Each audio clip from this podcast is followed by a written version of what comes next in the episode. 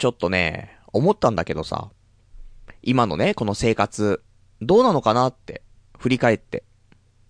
まあ日々ね、まあ好きなアニメを見てさ、アニメもね、もうお金なんて全くかけないで見れるわけじゃん。あのハイクオリティなアニメをさ。で、まあマイクール、マイクールでさ、50本近くアニメは始まってさ、で、過去の名作っていうアニメもね、いっぱいあってさ、そんなアニメを日々見てさ、楽しいでしょ？お金かかんないでしょ？で、まあそれはプライベートよ。で、仕事は。まあちょっとね、アニメとかそういう動画の配信とかの、まあ仕事につきましたよ。この半年で。そういう仕事してるでしょ？んで、さらにこの日曜日の夜に関しては、まあラジオ、こうやってやってるわけじゃない。まあね、あんまり聞いてる人少ないか、多いかわかんないけどもさ。でも、まあそれなりに聞いてくれていると。ね。そういうラジオですよ。で、そんなんでしょ？で、あと、今住んでるところとかさ、東京住んでるじゃん。俺もね、コンクリートジャングル池袋住んでるしさ。しかも、まあ、実家ではなくね、まあ、独り立ちして一人暮らしですよ。半年前までね、無職だったのに。一年間無職だったのにですよ。ね、なんだかんだで頑張って、一人暮らしを、まあ、継続してさ、まあ、ようやく借金の方もね、なくなりまして。35でね、借金があるっていうことがね、まず大問題なわけよ。まあ、だけどね、まあ、それはしょうがないよ。1年間無職だったんだからね、お金なくなっちゃうから、まあ、借金ギリギリしてしまいましたけどもね。まあ、そんなんで、一応もう、借金の方もなくなって、貯金と呼べるかどうかわからないけども、この月末ね、えー、家賃とか払った上で、多分残っているお金が、うーん、12万ぐらいかな。なので、もうこっからは本当にもう積み上がっていくようなね。まあそんな感じなんだけども。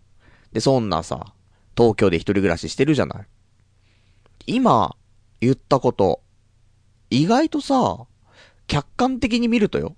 主観的に見ると、俺は本当にゴミクソだなって思うけど、日々好きなもの、ね、アニメ見て、で、ある程度好きなものに関わった仕事につけて、で、ラジオやって、みんな聞いてくれて、東京住んで一人暮らしして、悪くない人生なのかと、ふとね、思ったりもするわけよ。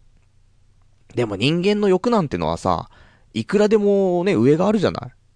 だから、いつも足りねえ、いつも足りねえと。その現実とさ、あと、まあ、理想とするところのこのギャップがすげえあるじゃない。俺の理想が高すぎるのかどうかわかんないけどさ。そうするとさ、今、今だけを見れば、そんな悪くないんじゃないかっていうところなのに、どうもやっぱりその比較をしてしまうんだよね。人とも比較しちゃうし、その自分とも比較しちゃうんだよね。自分の理想とかさ。で、そうするとさ、理想と比べるとゴミじゃない？だって、平日にやる趣味っていうのはアニメ見るってって話じゃん。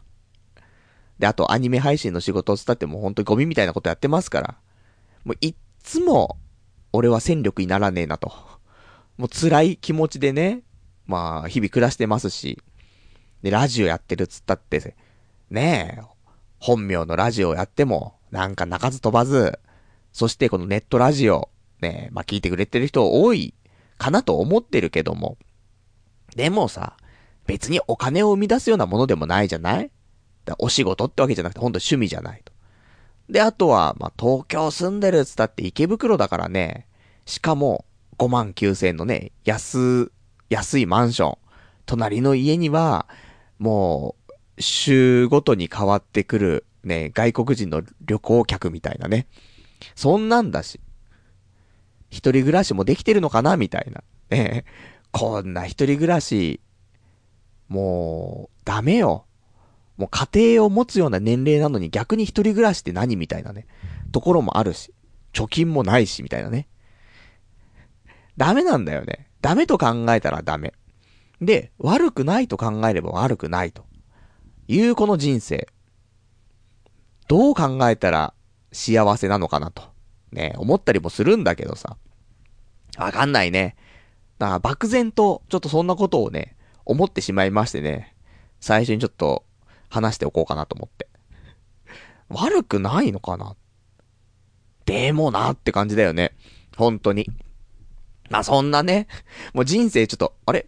パル今日、しょっぱなからすげえ瞑想してるかなっていうね、ところあるかもしんないけど、大丈夫だよ。この7年間、ずーっと瞑想してるから。このラジオに対しても瞑想してるし、もうそもそもその、人生に対してね、本当に、瞑想してるよね。じじいなのにね、いや、35になってさ、やっぱりね、じじいだなって感じるんだよ、もう。34までは、意外とね、死者誤入すれば30だから、平気だったんだけど、35になってから、本当にじじいだなって、思ったね。すごいね、このね、ここ数年での、なんか自分はおじさんなんだっていう認識の強さ。多分32、3の頃はまだね、お兄さんって呼んでくださいよと思ってた節はあるけども、34を経て35になるとね、いや、おじさんだよねと思って。客観的にも。まあね、そんなおじさん。でも見た目は、め、見た目は小学生なんじゃない？ね中身はおじさん、見た目は小学生。そして、ね、全然名探偵ではないっていうね。そんな私、パルナイトですけどもね。じゃあ、今日も、ね、そんな感じでやっていきましょうか。中身は子供。体も、体はおじさんね。うん、一番ダメなパターンっていうね。そんなんでね、1時間今日もやっていきたいと思いますんでね、最後までお聞きいただけたらと思います。それでは、やっていきたいと思います。童貞ネット、アットネトラジー。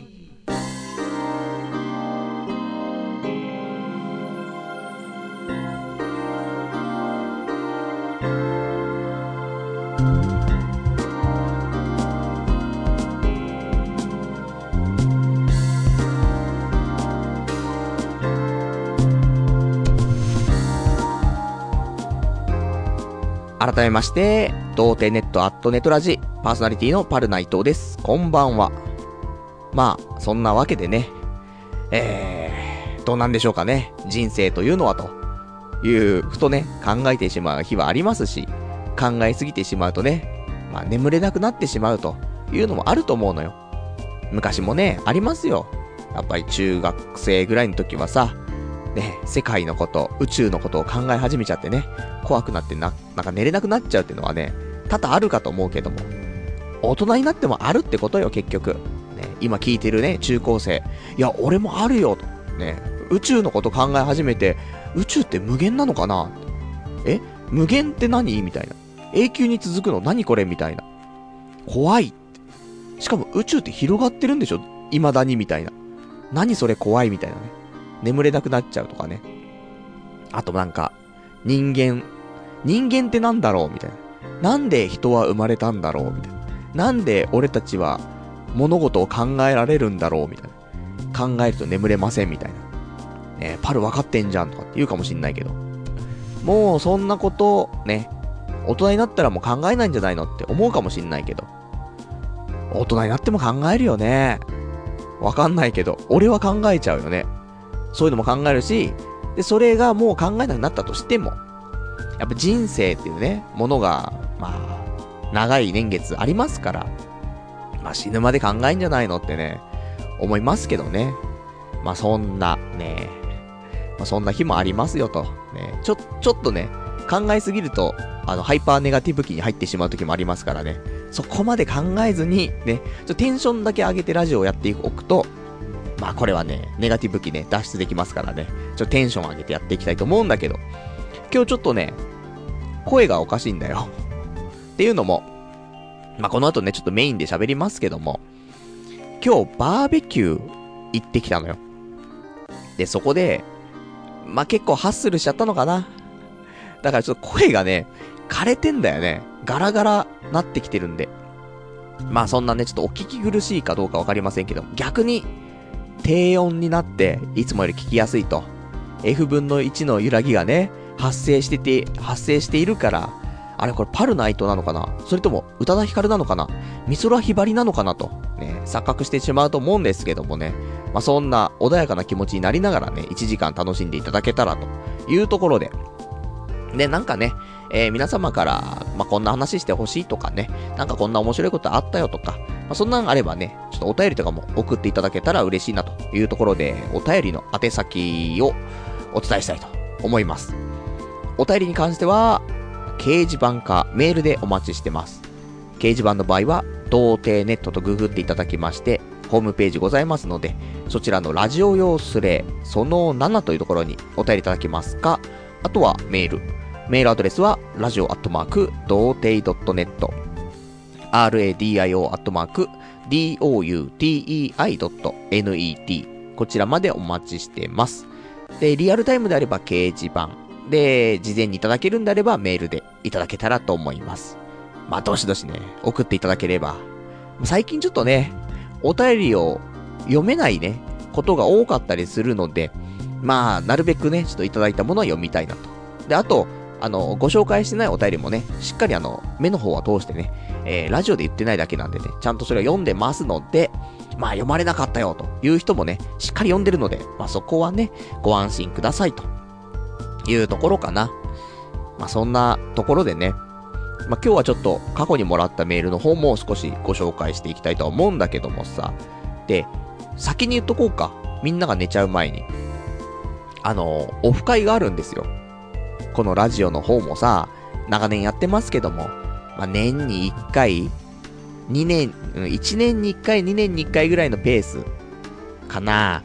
オフ会たまにあるのよ。俺の気が向いてたら。んで、えー、次やるのが、5月3日、ね、ゴールデンウィークですよ。に、池袋でやりますよ、という告知をさせていただいたんですけどもね。まあ、まだ、あまり集まっていませんと。いうところで、もし、まあ、いけるかなと。いう方いらっしゃいましたら、全然定員は空いてますというところと、ね、まあ埋まるってことも今回に関しては特にないのかなと。昔ね、あのまあ、今日この後話すバーベキューとかのね話もありますけど、まあ過去にね、オフ会でバーベキューやったことありますけど、あの時はね、ちょっとなんか、急、うん、そうだね、その大人数でやると、どうにもできないっていうのはあったからね、人数制限させていただいたりとかもありましたけど、今回普通の飲み会なんでね、まあ別に人数は何人でも、100人でも大丈夫。ね。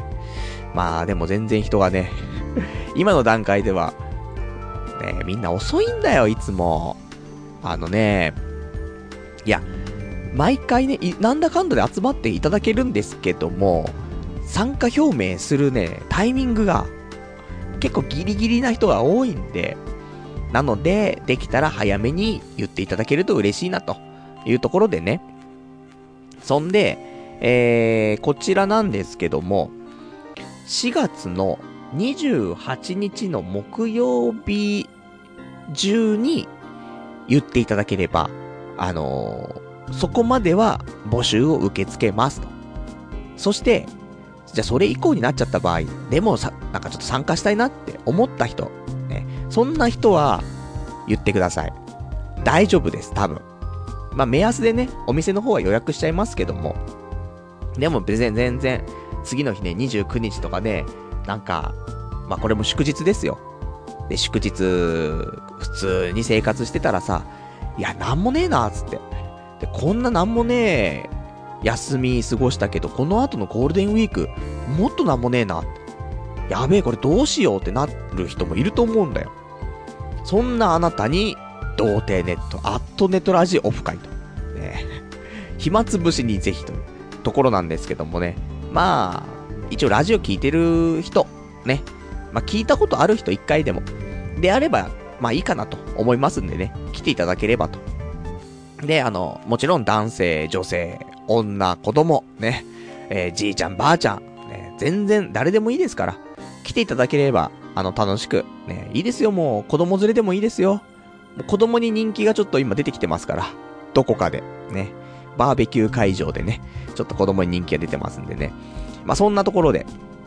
で、こちらは、掲示板の方に、えー、ちょっと、その辺書いてありますから、見ていただけるとね、参加表明するところのスレッドがありますんで、そう書いていただければね、大丈夫なんで、えー、もしよかったら、5月の3日、オフ会。夕方の多分17時からやろうかなと思ってますんでね。そんな高くもないので。あと、学生さんは、あの、お安くしますよ。俺が負担しますからね。大丈夫です。というところでね。あと女性、ね。女性は、普通の金額で、ね。そんな、女性優遇とかするとダメですからね。うん、よくない。そのなんか女性差別だという声が上がってしまいますから。ね。女性の人も、まあ、普通の金額。そして裏で、後で俺がね、えー、お金を返すみたい。いや、しませんけどもね。まあそんなところで、えー、まあぜひぜひ来ていただけたらなと。そんなところでございますと。じゃそんなわけで、他のお話、ね、メインの話しましょうか。メインの話する前なんかしましょうか。ね何しようかって。母の日の話していいかな。そろそろ母の日じゃない。毎年この時期言ってると思うんだけど。母の日のプレゼントってほんとどうすりゃいいんだろうってね。思うんですけども。まあね毎年毎年お花をあげてと。ちょっとありますけどね。やっぱりなんかね、ないのよ。ビビッとくるアイテムがね。なんでそれを探してるんですけど、結局今回も、普通のお花、楽天で、ね、上位人気のお花の、なんかプレゼントみたいな。それとプラス何かがセットになってるみたいな。そんなのをね、送って終わりになりそうなんだけどさ。誰かね、なんか作ってくれると嬉しいね。ビビッとくるやつね。ただ何がビビッとくるかわからないんで、うん、ちょっと難しいなというところで、もうそろそろね、4月も後半入ってしまいましたから、もう用意するというか、注文しないとね、間に合わなくなっちゃうからね、それをやって、そして、6月。今度、父の日があるからね、6月も考えないといけないと。毎年言ってんだよな。で、一応報告してる気がするんだけど、今年はこれを送りましたみたいな。また次回もね、ちょっと、えー、送ったものをね、ご報告できたらと思うんでね。まあ、いつも母の日にね、何もプレゼントしてないと。実家でね、暮らしていて、一緒に暮らしてる人もいるだろうし、もう一人暮らししちゃってね。だから、まあ、実家に帰ら、帰るのもなかなかないからと。で、母の日何も渡してないよって人もいるかもしんないけど、今年はそんな人送ってみようかと。ね。そんなことですよと。まあ、このラジオを聞いてね、家族関係が良くなったらね、そんなにいいことはないですからね。ただ、家族関係を良くしたラジオの名前は童貞ネットっていうね、誰にも言えないですっていうやつなんですけども、というところで、じゃあ、今日のね、ちょっとメインを喋りましょうか。ね、そんなジャブばっかり打ってもっていう、ところありありますけどね。いや、ジャブ打ちたいんだよ。いっぱいあんだよ、ジャブが。ね。そう、手数だけ多いですみたいなね、ところありますけどね。あの、先週、あ、これジャブですよ。先週、ニコニコ動画のご紹介をしたんですけども、まあ、これおすすめだよみたいな。で、そこで、俺ちょっと読み方を間違っていたのかなというところがあったので、そこだけ修正しますけども、えー、なんかね、MMD で踊ってみたいみたいなやつで、曲がこれでみたいなのあったんですけど、LAMB でね、なんて読むのかわからなくてね、うん、なんだろうなんだろうという話をしていましたけども、LAMB で、ラムと、ラム肉のラムなのかな？ね。まあ、ちゃんとそこ調べてから喋れよって話なんだけども、まあ、LAMB で、ラムということですから、ラムだっちゃということですからね、そこだけね、皆さんにお伝えだけしておきたかったと。ね、知識というのはね、やっぱり間違った時にちゃんとね、修正して、それ定着しますからね。そのね、頭あんま良くないパルに言われても説得力ないんだけどって、ね、思ってるかもしんないけど、私、国家資格、ね、宅地建物取引主任者、改め、宅地建物取引士。ね、この資格持ってますからね。国家資格ですよ。ね。じゃあ頭脳明晰じゃない。全然、そうでもないしっていうね。もう毎日半身浴で1時間、なんか問題集解いて、やってたからもう、合格してから1年ちょっと経っちゃってね、なんもわかんないっていうね。もう全部抜けちゃってるっていうね。うん、どうしようもねえやつなんだけどっていうね。ところで、じゃあ、もうジャブは打ち飽きたのでね、えー、今日あったお話なんですけれども、このね、喉枯れてる、この原因ですけどもね、今日、バーベキューがあったのよ。なので、えー、喉ガラガラなんですけども、じゃあ、ね、でも喉ガラガラってのは多分いい傾向だと思うのよ。だってさ、あのー、バーベキュー行ってきましたって言って、いつもと声変わらないのに、で、途中でね、あ、ちょっと、今日声出したの初めてだったから、みたいなこと言い始めたら、え、ちょっと、バーベキュー行ったのに、一言も喋ってないのってなるじゃない。それよりはさ、バーベキュー行って喉ガラガラなんだって言った方が、あ、ちゃんと、ね、頑張ったんだなってのわかるじゃない。そういうことよ。ね。なので、まあ、ガラガラは良かったということなんだけどさ。で、えっと、俺バーベキュー、年に1回ぐらいなんかやってる気はするんだけど、1回2回ね。でいつもは、昔のね、あの、エロビデオとか売ってた頃のアルバイトの仲間たちでやったりすることが多いんだけど、今回はね、新しいところに行ってきまして。いや、昔からちょっと誘われてたんだけど、なんかタイミング合わねえなと思って。んで、まあ行かなかったんだけど、なんか新た、新たなね、なんかステージではないですけども、俺も一歩踏み出さないといけないなと思って。で、いつもはね、やっぱり日曜日の昼間に何かしたくないのよ。人と喋りたくないの、本当はね。ラジオに影響があるから。だってさ、一週間喋りたいことを貯めててさ、で、この夜に爆発させたいのにさ、その昼間に爆発させちゃうとさ、もう、その喋ろうという意欲がなくなっちゃうんだよねと思って。なので怖いしと。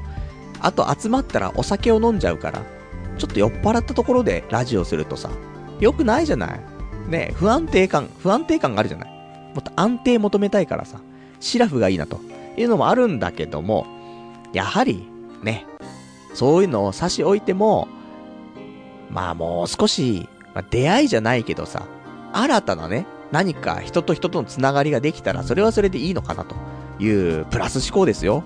ね、いつもネガティブなのに。こういう時はね、あの、アクティブというところなんですけども。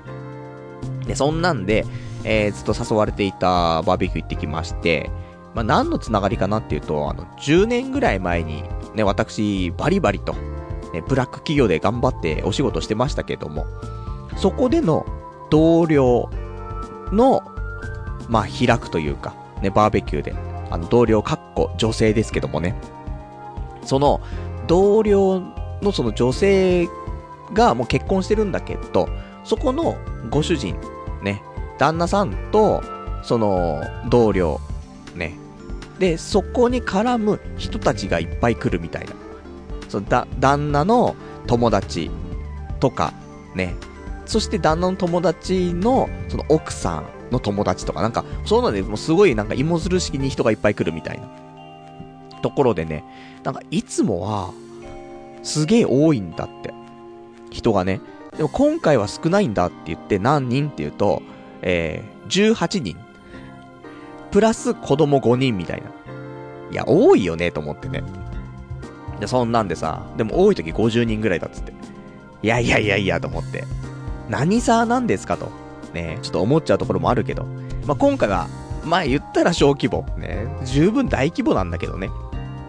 なので、まあ私たちもね、えー、なんとか楽しめるのかなというところで、で、一緒にね、その昔の同僚、まあ、昔私、あの、会社を起こしたって話があったと思うんですけどもね、会社を起こした時の、えー、まあ、友人というか、一緒にやっていたね、えー、仲間、まあ、ね、年代がね、近いんで、一個下のね、やつがいるので、その人と俺とでね、まあ、ちょっと参加してきたんですけどもね、なかなか、いいですね。なかなかいいですねって話もなんだって話なんだけど、やっぱりさ、初めてのところってさ、ちょっとドキドキするじゃない。でも、最近なんかドキドキしなくなってきたんだよね。まバーベキューっていうもの自体に何度か行ってるからってのもあるのか、それとも普通に、その、知らない人のところに行くのに慣れたのか、もしくは、まあ、酒飲んじゃえばわかんねえだろうっていうね。その思考が強くなったのかわかんないけど、まあ、言うほどドキドキしなくて、昔はドキドキしたんだよね。どうしようどうしようって。でも、まあでも、バーベキューだしなーつって。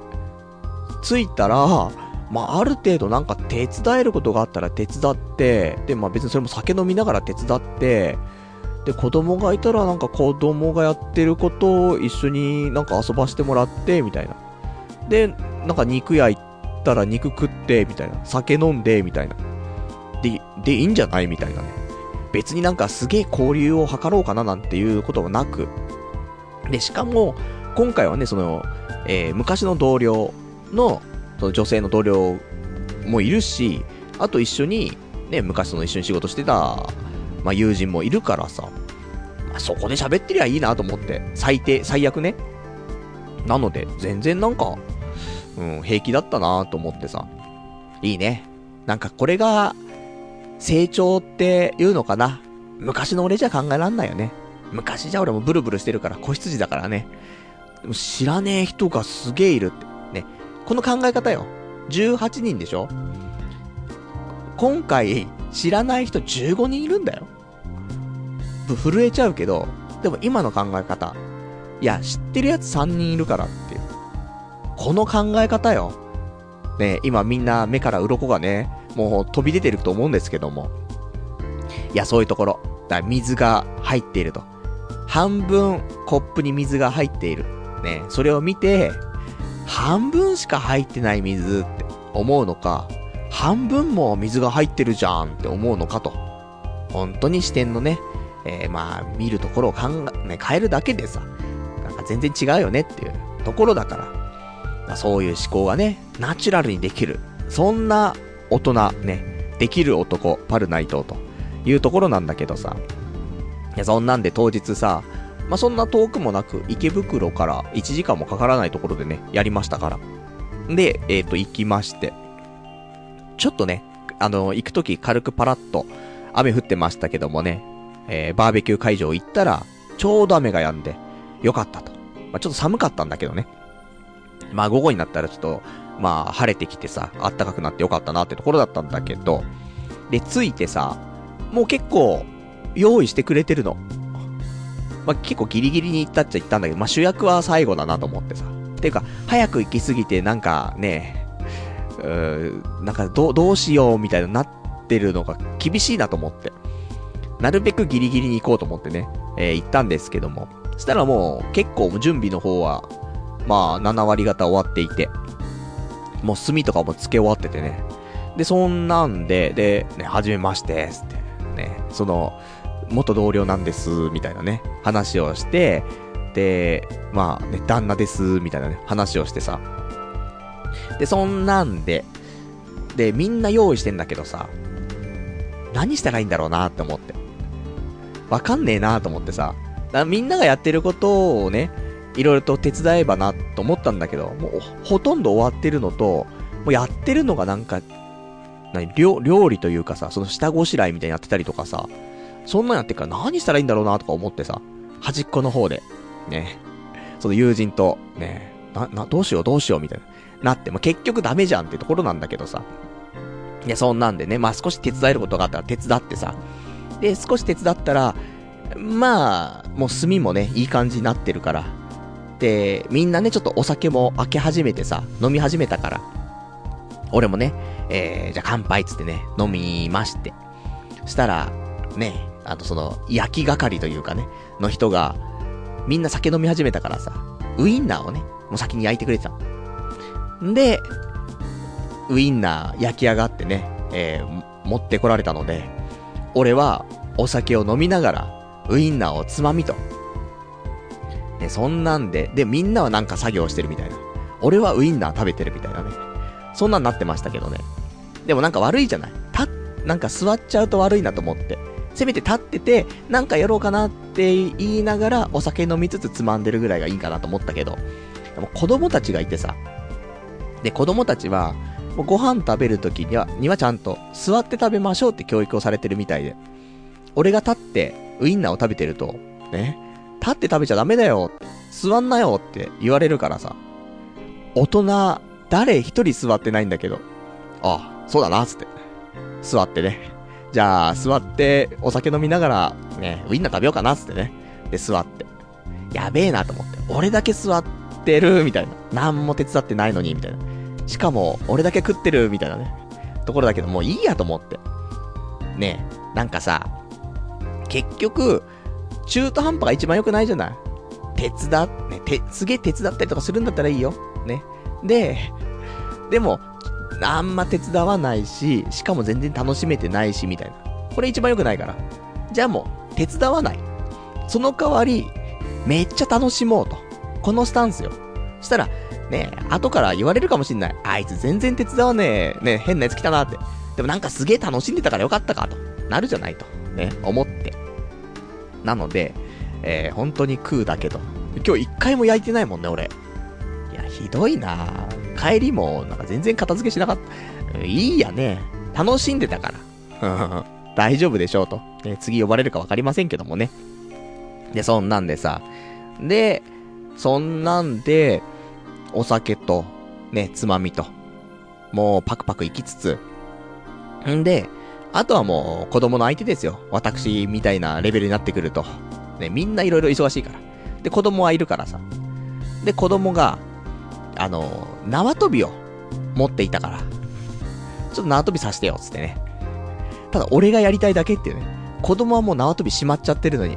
ね、縄跳び、ちょっとやらせてよ、つってね。で、その、お母さんとかもいるんだけどさ、お母さんにさ、これ縄跳び借りてもいいっつってね。借りて。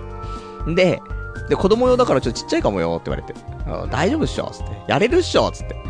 あの、俺、縄跳び得意なんでね。得意なんだよ。昔、まあ、そうだね。結構、小学生時代から縄跳びは得意なね、方でね。なんの、ね、プラスにもなりませんけどもね。この年になっても多分、30跳びできるからね。あの、はやぶさとかね、ムササビとかね。後ろがちょっと苦手。後ろ20ぐらいはできるけど、ちょっと怖いね。10回、20回ぐらいしか後ろ20できないかもしんないけども、普通の20跳びぐらいだったら100回ぐらいはね、パッと、できるんじゃないですかと、ね、思いますんで、30跳びはそんなできないよ。ね、3、3回ぐらいしか連続でできないですけどもね。な、そんなんだからさ、縄跳び見ちゃうとさ、うずいちゃって。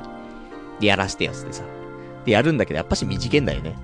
だからうまくできないんだけど、まあ、子供、ね、子供に対して、どう接するのがいいのかっていうさ、話になってくるんだけどさ。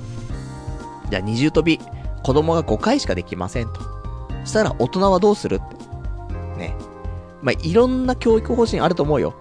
3回とか4回しかできなくて、あー、〇〇くんすごいねって。ねえ、おじさんこれしかできないよ。言うのか。圧倒的な大人の力を見せつけて、ねえ。〇〇くん5回って。大人はな、100回できんだぞつってね。どっちがいいのかってところだけど、たまーに会うようなね、おじさんであれば、あのおじさんはすげーってなってさ、そういうのはそれでいいんじゃないと。ね、親だったらもしかしたらね、うまくね、切磋琢磨しないといけないかもしんないけど、負けてあげる必要があるかもしんないけど、圧倒的に勝つね。このスタイル、ね、ストロングスタイルね、悪くないと思ってますけどもね、そんなんで、この、縄跳びの方もね、子供の記録、なんか20回ぐらいがね、えー、最高だって言ったんですけどもね、私20回ちゃんと超えていきましたからね。おじさんの凄さを見せるっていうね。短い、ね、子供ですら、ね、この縄跳び短いからうまくできないかもよって言ってるのに、んそこで子供の記録を抜いていくっていうね。この大人げなさね。そんなありましたし。あと子供にさ、俺教えてもらったの。ね、これ今、今思い出したんだけど、あの、新しいゲ、ゲームっていうのかな昔さ、あの、これなんていうみんな、勝負とかって。いろんな地方によってさ、呼び方違うから、俺もいろんな引っ越ししたりとかさ、いろんなところでそんな話するとさ、まあ、各自ね、住んでるところによって、あの、呼び方違ったりするんだけど、まあ、いわゆる勝負っていうやつ。あの、指と指を、ね、なんか、何これ、トグロ。トグロがやる師団を右手左手と合わせるやつね。うん、全然わかんないね。うん、それをやるわけよ。あの、あれですよ。あのー、おまわりさん、自分が得ました、つって、あの、腕を出すやつあるじゃない。ね、手錠はめてくださいと。あの格好して、あの、親指をね、右と左の親指を上げたり下げたりするやつよ。あれをまあ、勝負って、まあ、呼ぶ地域が結構多かったりするんですけども。でも大体子供がやる、あの、指でやるようなゲームって、それしか俺知らなかったんだけど、新しいのね、30年前なかったと思うんだけど、割り箸っていうゲーム知ってる？俺初めてなんだよね。で、あの、子供がね、やってたの。周りの大人とさ。で、周りの大人はわかんないんだよ。え、何これ？みたいな。で、ね、あ、こうやってやるんだ、こうやってやるんだ、みたいな言ってたけど、ダメだなと。ね、大人の力を見せつけろよと思って。で、子供がやってるのを肩、ね、あのー、そう、片目で見ながら、私、iPhone ね、えー、で調べまして、ググって、なんかゲーム割り箸みたいなね、ググってルールの方をね、見て、なるほど、こうやってやるんだ、ってね。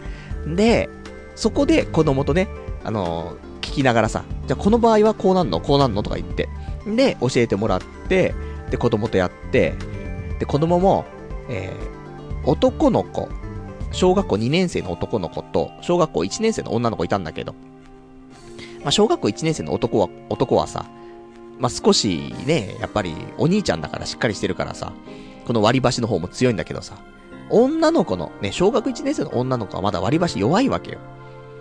で、まあ、大人げなく、えー、女の子に割り箸で勝ってしまうっていうね。大体、ね、でも意外と面白いんだよ、この割り箸っていうゲーム。ぜひ調べて、ね。で、あのー、子供たちとやってみてという。だちょっとやろうかな。俺ね、再来週？来週というか再来週というか、もう一回他のところで、ね、その昔のエロビデオの頃のね、えー、人たちと、まあバーベキューがあるんですけども、そこも子供が多いのよ。でも小学校上がんないと割り箸やんないかな聞いたことないんだよね。それ割り箸ちょっとやりてえなと思って。ね、割り箸マスターになって、あのおじさん割り箸強えーみたいな。そういう伝説を残してね、あの、立ち去りたいなと思ってますから。ぜひちょっと割り箸、ね。これ聞いてるね、リスナーの中にもさ、お子さんがいる人もいるでしょうよ。ね、娘、息子が、割り箸実はやってますっていう人、いたらぜひ、お便りください。ね。いや、割り箸超やるんだよ、みたいなね、いう話が。ね、勝負よりも今割り箸だね、みたいなね、ところあるかもしれないけど、30年前なかったからね、割り箸ね。まあ、そんな話なんだけどさ。で、そんなんで、まあ、大人げない勝負はね、ちょこちょことやりつつ。で、その後、俺最近ね、そのアウトドアの時に持っていくものがあって、一つは、えー、まあちょっと変化球が投げやすい、柔らかいボールと、あと、けん玉を持っていくんだ、最近。ね、この間の花見の時もけん玉持ってったんだけど、ね、えー、このバーベキューの時もちょっと持っていくように今、しようかなと、えいうところで今回持ってったんだけどさ、いや、みんな今思ったでしょ？バーベキューでけん玉とかないだろうって、思ってるかもしんないけど、これが意外や意外、なんか、その時のムーブメントをね、ちょっと作りましてね、すごかったね。なんか、けん玉けん玉けん玉みたいな感じになってましたけどね。こんなに流行ってくれて嬉しいと、ね、いうところで。で、流行った要因としては、俺がちょっとけん玉うまいっていうところも流行った要因かもしんないね。調子よかったん、今日。今日のけん玉が。あの、世界一周とかあるじゃない？えっ、ー、と、中皿、大皿、えー、小皿で、えー、剣先、刺すと思うんだけど。結構成功してんのよ。いつもは、まあ、10回に1回成功するかどうかってところだったんだけど、もう3回に1回ぐらい成功して。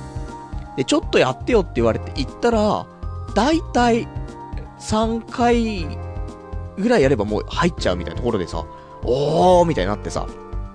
で、さっそうと立ち去ってさ、おい、じゃあやってみようぜみたいになってるわけよ。そのぐらいのね、ちょっとけん玉ブームがね、ちょっと来まして、またね、次のバーベキューでもちょっとけん玉持っていこうかなと思うんだけどさ、すごいのよ、けん玉のパワーって。前の、その、お花見の時もね、けん玉やってたら、隣のなんか若そうな集まりの中の女の子が、なんかあの人すげえうめえみたいな、言い始めて、ね。そんな反応するんだと思ってさ。とかね、ありましたけど、今回も、けん玉をしていたら、えー、隣の、まあ、結構これも若そうなね、えー、集まりのバーベキューの集団がいたんだけど、そこの女の子と、なんか男の人かな二人ぐらい来てて、で、この女の子が、めっちゃけん玉に食いついてて、すげえみたいな、なってるわけ。で、ちょっと楽しんでやってたから、で、そこで、ね、いや、今日上手い人来てるんだよ、みたいになってさ、ね、パルナイト君ちょっと、やってよって言ってさ、呼ばれてさ、やってさ。したらさ、やりに行ったら、もう、その女の人がさ、動画撮り始めんのよ、俺のこと。えー？と思って。でも、まあいいかなと思ってさ。で、ちょっと集中してさ、ほ、ほ、ほ、ほ、と。で、決めたわけ。ね、世界一周。すげえっつって。動画撮られてんの。もう俺の顔のアップとかになって最後ね、なんだこれとか思いつつもさ、そんなんでさっそうと立ち去るみたいなね。あ、けん玉持てるぞ。きっかけにはなる。モテはしないかもしんないけど、なんかのきっかけにはなるね、というところでね、ちょっとけん玉はね、まあ、頑張りたいと。ね。もう、難しいんだよ、けん玉。段。段になるにはさ、ちょっとね、東大ができないといけないからね、東大ができないんだよね、と思って。そこがちょっと今のね、悩みの種ですと。ね、そんなけん玉事情ですけども。で、あとは、まあ、キャッチボールしてさ。でも最近の、そういうバーベキュー会場って、なんか、球技というか、かサッカーボールとかキャッチボールとか、ダメなんだよね。まあ、周りの人迷惑になっちゃうからね、飛んでっちゃったら。っていうのあると思うんだけど。だから柵があって、その中でバーベキューしてるから、柵の外だったら平気ということでね、ちょっと移動して、まあ、キャッチボールしたりとかさ。そしたらさ、あの、キャッチボールね、その、あんまり女性ってキャッチボールとかしないと思うんだけど、その中にいたそのお母さんが、お母さんつっても俺より多分年下なんだけど全然ね、若いお母さんなんだけど、なんか小学校ぐらいまでずっと野球やってた。って言って、で一緒にキャッチボールしたら、まあ、生きた球を投げてくるよね。全然俺の球なんて、なんかもうふわふわっつって行くのに、その子が投げるとバシってくるんだよね。別に速いわけじゃないの。球は多分同じぐらいのスピードなんだけど、俺のはふわふわってしてで、向こうはバシってくんだよね、と思って。うん、やっぱりこれ経験者の玉田なんだなと思ってさ。で、そんなんでさ、まあ、途中私はね、あの、ナックルを投げてましたけどね。ナックルは投げられんだよ。謎でしょ？そう、柔らかい球だからね、なんかナックル投げられてすげえ曲がるんだよね、と思って。まあ、そんなんでさ。まあ、結構楽しいんだよねって。で、なんか、お肉とかもね、いろいろ焼いてもらいましたけども、何やら今回、なんか料理人の人が来てるらしくてさ、そこが、えー、その人はなんか、付き合いのあるお肉屋さんで、ね、安く仕入れた A5 ランクの肉を持ってくるっていうね。そんな、なんか最近 A5 ランクばっかり食ってんなと思って。大人になるってね、そういうことよ。これが、大学生ぐらいだと A5 ランクとかはね、持ってこれないと思うけど、大人になると、やっぱそういう付き合いだったりとかね、取引先とかもあるだろうし、あとお金もあるからね、英語ランクとかは出てきちゃうかもしんないね。こんなんなかなかないよねと思うんだけどさ。で、そんなんでさ、えー、まあ美味しく食べて楽しんでというところで酒も飲んでと。で、そんなね、えー、楽しい時間を過ごしましたけどもね、まあなんといっても、バーベキューの醍醐味って何ですかと。ね、今言った食べる、遊ぶ、いろいろありますけど、でも一番は、ね、今回の場合は特にですけども、会ったことない人はすごい多い中でね、まあ、どんだけ、その他の人たちと喋れるかと。ね、内輪にならないで、ね、知り合い3人しかいないから3人だけで喋んないで、周りを巻き込んで喋るかってところですけども、今回、えー、まあ、女性、ね、一番大事なところですよ。まあ、男性とかはいいですよ、もう。世界にいっぱいいますから。女性は希少ですからね。女性とどう、どんな風に楽しんだのかということですけども、女性は、何人いたんでしょうか ?7 人ぐらいいたのかな？結構いるし、18人中7人だからね、なかなかいると思うんですけど。で、その中で、えー、まあいろいろ喋りましたけども、いやー、なんか思ったのは、既婚者と喋るのがすげえ楽というか、たまたまなのかなこれはね、ちょっと統計を取った方がいいと思うんだけど、俺、ちょこちょこ言ってる気はすんだよね。既婚者の人とはすげえ話せるんだよなって。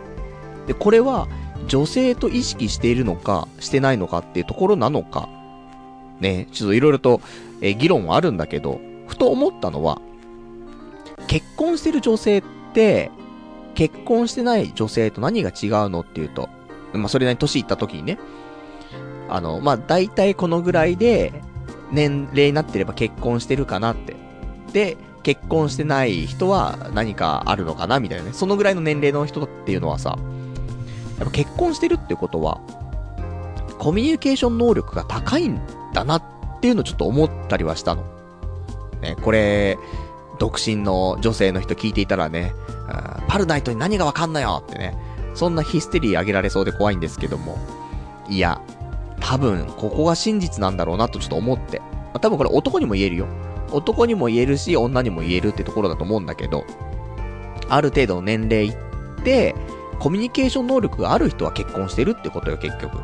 だから、普通に既婚者の女性とは、めっちゃくそ喋れんだよね。うん。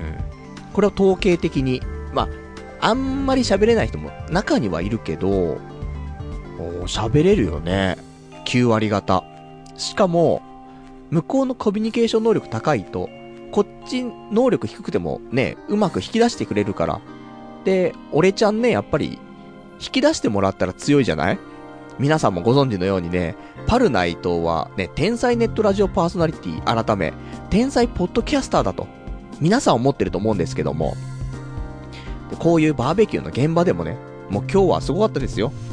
その女性ね、えー、まあ、子供がいるね、子供連れの、その、お母さんともすげえ喋ってね、まあ一緒にまあ、ピ、ね、その、キャッチボールまでしましたけどもね、もうこの人めっちゃ喋りやすくて、もうずーっと喋ってたんだけど、その人もいるし、他の女性で結婚してる人もいたんだけど、多分まあ、二人とも俺より全然年下なんだけど、話してて。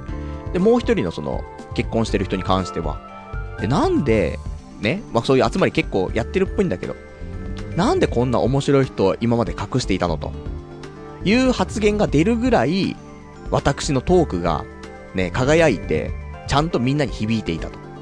いうことでさ、ね、俺もね、そのバーベキュー何回も誘われながらね、行ってなかったですからね、えー、ちょっと、今回満を持してみたいなね、ところで参加しましたけども、というところで、まあ、認められた瞬間ですよ。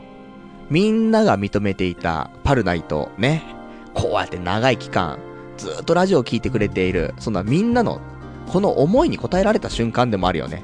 世間に認められた瞬間。そんなところね、今日。だからさ、で、あと思うのは、その、コミュニケーション能力が高い女性っていうのも喋りやすいのと、あと少し、イケイケな感じの女性 まあ、言ったらまあ、ギャル、ギャル寄りの女の子の方が、俺喋りやすいのかなって、ちょっと思うね。いつも、ガッキーと結婚したいっていうことは言ってるから、もしかしたらね、みんなその、ガッキーみたいな子がいたら、俺に紹介してくれようとするっていう人もいるかもしんないけど、なんか難しいよね。人の好き嫌いっていうのはさ。だから、やっぱし一緒に喋ってて楽しいなって思うのは、そうちょっとイケイケな感じの子の方が楽しいんだよね、と思って。コミュニケーションモンスターだなって思うところもあるけど。すげえコミュニケーション能力と思うけどさ。でも、結局は、お互いが足りない部分を補っての、ね、なんか、付き合うとか、結婚とかになると思うんだよね。だから、まあ、俺のね、えー、今日その一緒に行った元同僚のね、一緒にやった友人とかだって、結婚してるけど、奥さんめっちゃコミュニケーション能力が高いんだよね。で、その友人は、あの、言うほど、ね、やっぱりちょっと人前、人前というかその初めて会う人たちの中に入っていくのは、全然大丈夫なんだけど、まあ、気疲れしちゃう方みたいなところらしくて。だからさ、そういう人には、やっぱりそういうコミュニケーション能力の高い女性が向いてるのかなって思って。でね、私も崇拝する伊集院光さんに関してもさ、ま、伊集院さん、わかんないよ。ね。ラジオを聴いてる限りしか話はわからないけども、伊集院さんも、まあ、どっちかというと俺たち寄りじゃない？多分ね。そんなにバリバリのね、だから、サークルで、ウェイみたいな感じじゃないじゃない？だから、そんな中奥さんが、めちゃめちゃコミュニケーション能力高い人だからさ。だからそういうことなのかなと思って。だからなんか、ね、俺が、いいなっていう、女性その、なんだろうね。まあ、理想とするというかさ、妄想で考えるのはそのガッキーみたいなって言ってるけど、やっぱそうじゃなくて、うん、実際には、バリバリのコミュニケーション能力やろうじゃないと、うまくやっていけないし、そっちの方が、多分楽しいんだよね。引き出してくれるからね、俺の面白いところを。ね、何それって話だけど。なので、だそうなんだよなと思って、いつも思うのよ。その、まあ、今回のバーベキューもそうだけど、その、もう一つのね、そのエロビデオの時のバーベキューも、まあ、いっぱいね、えー、まあ、奥さんたち来るからさ、その時も、まあ、なんかそのノリがいいというかさ、そっちのやっぱし女の人の方が、めっちゃ喋れるもんね。そして、そういう子たちの方が、俺を面白いと言ってくれるんだよね。だから、ちゃんと歯車が噛み合ってるんだよねと思うのよ、そこは。ね、もう、完全に俺のことを見て、ね、罵倒する人もいますよ。ね、調子のいいことばっかり言ってんじゃねえぞ、つってね。うん、そんな居酒屋の店主もいましたけども。だそういう人もいるけど、まあ、俺のね、話だったりとか、雰囲気というか、で、それ面白いと言ってくれると。で、バーベキューの時に、このね、剣玉を持ってくるっていうこの行為、これ自体が面白いと。ね、なんで持ってきてんの？言いながら、剣玉みんなでやってるっていうね。まあそんなんでしたからね。まあそんなん、ね、まあいろいろと気づくところも多い、ね、そんなバーベキューでね。まあとても女性と喋ったかな。ね。だからこんなに喉枯れてます。ね。そうなんだ。はしゃいじゃったんだよ、多分ね。既婚者なのに。でもさ、いや、既婚者って分かってるからね。で、もう旦那さんたちもいるからいいんだけどさ。やっぱでも、女性と楽しく喋ったっていうことは、まあ、俺の自信にもなるじゃない。って言われんのよ。キャバクラかなって思うんだけど。え、絶対モテるでしょ。いや、そうよ。その、喋れる女の子の前ではめっちゃ喋れるし面白いよ、俺は。自分で言うのもあれだけど。そしたらね、モテるでしょって言われるかもしれんけど。そんなないからね。そ、今日会った人たちは、ね、その喋りやすい女性二人は、初めて会ったけど、もう初めてとは思えないような喋りよ。みんなで。だそういうね、すげえ合う合わないってあるなと思うよね。普通にな、なんかね、恥ずかしいじゃない？ね。こっちのさ、自意識かもしんないからさ、口に出すの恥ずかしいって思っちゃうかもしんないけど、その相手に対してさ、いや、今日初めて会ったけど、初めてって感じしないよねって。言うのって結構、うぬぼれな気はするから、あんま言えないんだけど、でもそれが言えるぐらい、もう、慣れ慣れしくもう喋ってるわけよ。みんな。だからさ、と思って。で、今日ね、来た女の子も他にもいっぱいいるけども、全く喋ってない子もいるわけ。で、これって、いや、もしかしたら、喋ったらそういう風に盛り上がるのかもしんないけど、でも結局、波長が合うっていうのって、絶対そういう、まあ、近い場にいたら、何かしらで、なんて関わりができ、できてくると思うんだよね。席が離れてても、ちょっとしたきっかけで、なんか、うん、喋ることがあったりとか。それが波長が合うっていうことだと思うんだよね。だから、全く接点がなかった子がいるわけ。何人か。そう考えると、で、ね、方や、ね、接点ない人たちがいる。で、方や、もう今日会った気が、ね、今日初めて会った気がしないと。ね、昔から知ってるような感じになってると。この作用。だこれは、もう喋るっていう、なんていうのかな、行為、難しいなんかね、この辺。だから波長が合うってことは、わざわざ喋ろうとしなくても、喋りが始まるし、喋るきっかけとかを探さなくても、勝手に喋ってるんだよねって思って。で、もちろん喋り始めたら、もうわけわかんないぐらい喋ってしまうという。これが多分波長が合うっていうところなんだろうなと思って。で、あとは、あの、喋っててイライラしないっていうね、ところ。こいつ何なんだろうな、みたいな。たまにいるじゃない。昨日もいた。ね。昨日は、全然違いますけどね。あの、ラーメン屋行ってさ、ラーメン食ってたんだけどさ、まあ、なんかデートっぽいカップルばっかりなわけよ。で、そこでさ、女がさ、ラーメン食いながら美味しい美味しいって言ってんだけど、なんかイライラしちゃうんだよね。なんだろうね、あれはね。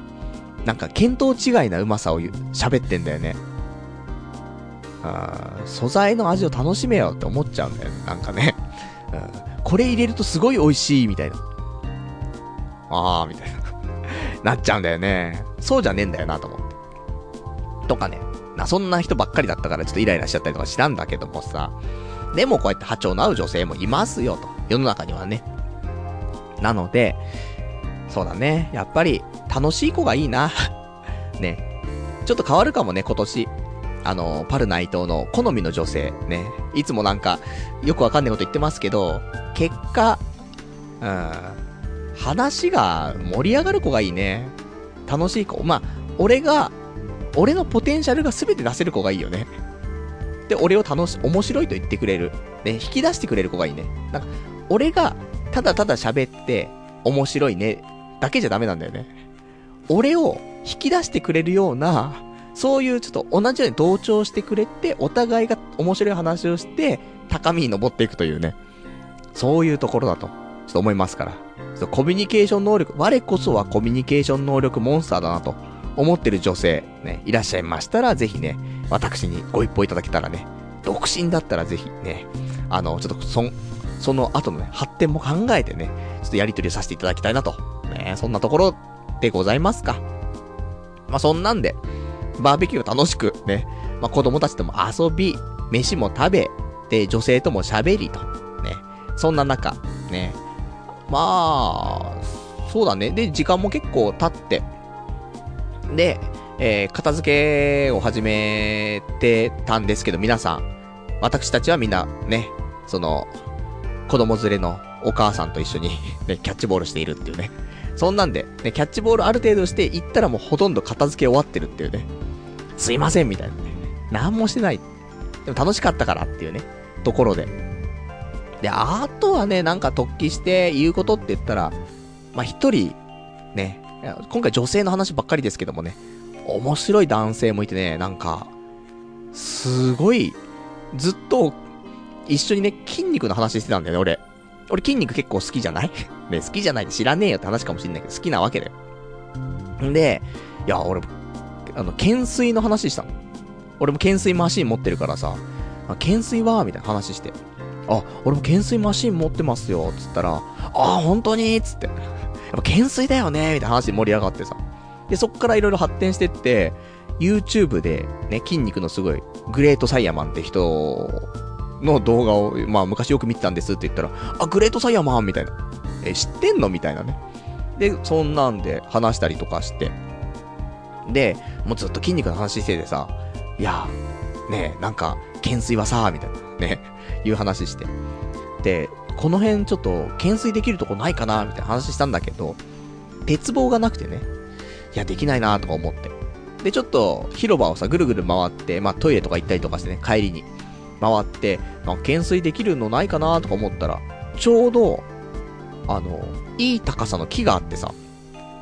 で、木の枝、太めの木の枝があって、これだったら折れないよねっていうぐらいの太めで、まあ、だからちょっと持ちにくいんだけど、すごく。懸垂できなかねえなっていうのがあったから、その人に言ってさ、向こうでちょっと懸垂できそうな木ありましたよ。ちょっと行こうよつってさ。でも、大人が、ね、木に登って、ね、木に手をかけて、懸垂してるっていうね。なんだこれっつってね。でも懸垂。まあ、久しぶりだったからね。全然できなかったんだけど、2回ぐらいしかできなかったんだけどね。酔っ払ってるし、持ちにくいしと。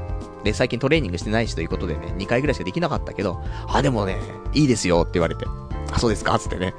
で、じゃあ今度、もしね、バーベキューあるとき、ちょっと練習してきますよ、つってね。で、そんなんでさ、だからちょっとね、また9月ぐらいにバーベキューがあるって噂があるので、そん時は、呼んでもらえるんだったらね、あいつ何も手伝わねえからなって言われちゃうとあれだけど、いやなんか、あの、けん玉の人呼ぶみたいな多分なると思うんだよね。本当にもう、けん玉の人っていう感じだったもんね。なので、もう、けん玉ボーイとしてね、えー、ちょっとぜひ次も参戦して、その時にはね、もう少しけん玉の腕を磨きつつ、ね、懸垂の腕も磨きつつね、で、あと、まあ、女性ともね、もっと喋れるようになりたいなと。いうところでね。まあ、普通に楽しく、ね、なかなか、俺も人見知りくんだけどさ、こういうね、18人も来るようなところで、普通に楽しんで喋れたからね、よかったなと。だからまあ、無理せず、開き直っちゃうのいいね。もう、いいやと。酒飲んでりゃいいっしょだ。ね。楽しんでりゃいいんじゃないかな、つって。な、だってゲストが来て楽しんでもらえないのが一番主催者は辛いところじゃない？呼んだのに楽しんでもらえなかったのかなって。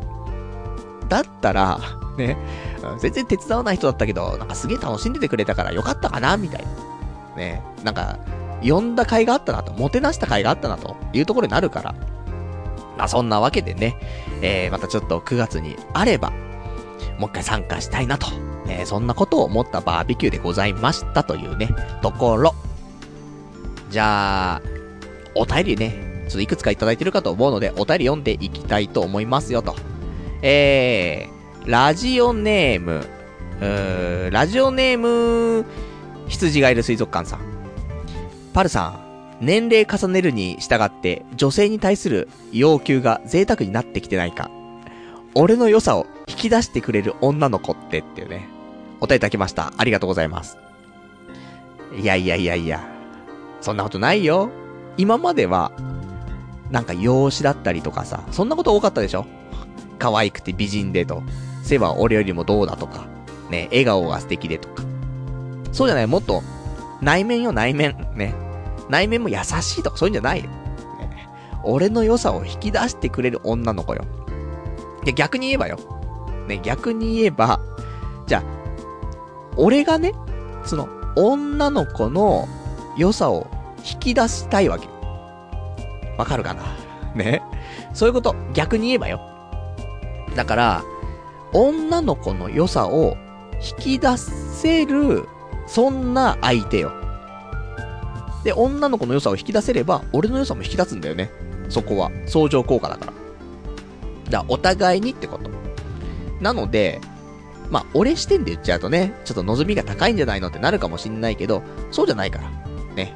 あのー、俺が、その女の子の魅力を引き出しやすい。そんな子がいいなということですよ。と。ね。そんな風に考えたら、うーん、納得、うん、できねえけど、みたいなね。まあ、なると思うんですけども。でもまあ、ちょっとね、ヤンキーっぽい女の方が好きなんだ、多分ね。た、多分そうかな。なんかね、清楚な、みたいなところ、いいなって思うところもありますけど、まあ、今までの傾向で、めちゃくちゃ喋れて、めちゃくちゃ楽しくて、みたいな。気があって、みたいな。そして、パルナイト、面白えなと言ってくれる女の子って、少しヤンキー系なんで、多分。わかんないけどね。ね、ちょっとね、あのーパルナイト面白いじゃんって言ったことのある女性の皆さんね、申し訳ない。あなたたちはヤンキーですよ。ね、多分ね。わかんないけどもね。そんな気はする。少しそのイケイケな感じの子の方が、うん。だ男寄りなのかね、そういう子たちは考え方がね。わかんないけどね。だ結構、話が盛り上がってドッカンドッカンするっていう状況。ありがたいね、というところで、ね、まあ、素敵なバーベキューですよというところ。じゃあ、あとは、えー、ラジオネーム、そうだね。えー、ラジオネームさくらさん。バーベキューでの酒焼けか、声がいつもと違うように聞こえると。ね、いうお便りいただきました。ありがとうございます。結構違う。ま、最初違ったけど、多分今戻ってきたんじゃない？喉が潤ってきたからね。本調子になってきたから。本調子になるのに1時間っていうね。もう、本来ラジオ終わってますけどっていうね、ところありますけどもね。まあ、そんなもんよ。ね、私、スロースターターで有名ですからね。まあ、これからじゃあ、あと1時間やっていきましょうかというところですけどもね。じゃあ、そんな、ね、感じで、まあ、バーベキューの話もしたので、あと、他に今日喋りたかったことなんですけども、ちょっとお便りもいただいてるから、ちょっとお便り合わせてね、ちょっと読んでいきたいんだけど、えー、ラジオネーム300番さん。パルナイト、公開収録トークライブ2000円？え ?2000 円もらうんじゃなくて払うの？マジかよ。超高いじゃんっていうね。お便りいただきました。ありがとうございます。うん。そうね。あの、私、今度ね、8月、あの、第400回のね、記念放送ぐらいの時に、まあ、公開収録と、あとトークライブをやろうと、ね、いうことを決めましたけどね。まあ、せっかくね、人生生きてますから、まあ何かしなくちゃいけないと、ね、いうところで、未練があったら良くないなということでね、せっかく人間、ね、えー、こうやって私もラジオやってるわけですから、トークライブをね、しないことには死ねないというところでね、もう本当に人が集まんなかったとしても、まあ、開催しようと思ってるんですけども、まあ、高いのよ。ライブハウスっ、ちゃんと借りるってなるとね。いいのよ。公民館とか、どっかのなんかね、そういう、何、会議室みたいなの借りるとか、そういうのでもいいんだけど、せっかくだからさ、ちゃんとトークライブみたいなのやりたいじゃん。で、どこでやんの？みたいな。池袋なんとかっていうライブハウスみたいなのやりたいじゃん。ね、ただやりたいだけですよ、そういうのをね。なので、そうすると、めっちゃ安いところで、5万円ぐらい。で、普通のところで10万ぐらい。わかんないけどね、この辺だと思います。10万から5万の間で多分大体できるかなと。いう感じなので、で、キャパは、集まっても50人でしょ。集まってもマックスで。わざわざ、ねえ、パルナイトの話、いや、聞きに行ってもさ、みたいな。いや、ラジオだから別に、ねえ、その場で聞かなくてもって、あると思うけど、いや、わかんないじゃん。急にオナニーし始めるかもしんないじゃん。ラジオじゃ載せませんよ、つってね。でも、今日はみんな来てくれたからって、覚醒の仕方をね、ここで披露します、つって。で、覚醒ライブイベントが始まるかもしんないじゃない。そう考えたらね、トークライブ来た方がいいかもしんないけど、まあ、やらないんだけどさ、捕まっちゃう、こんなのね、公然わいせつ罪になっちゃうからね、大変ですけども、そういうことなんで、じゃあ5万円だとしようよ。で、何人かな、リアルなところ。30人ぐらい来てくれないかなねえ、オフ会、オフ会今全然人集まってないからね、オフ会も集まらないのに、トークライブ来るのって話もあるけど。でもまあまあ、ライブっていうちゃんとイベントになってるからね。オフ会はさ、ただ交流会じゃん。お酒一緒に飲んでみたいなところじゃない？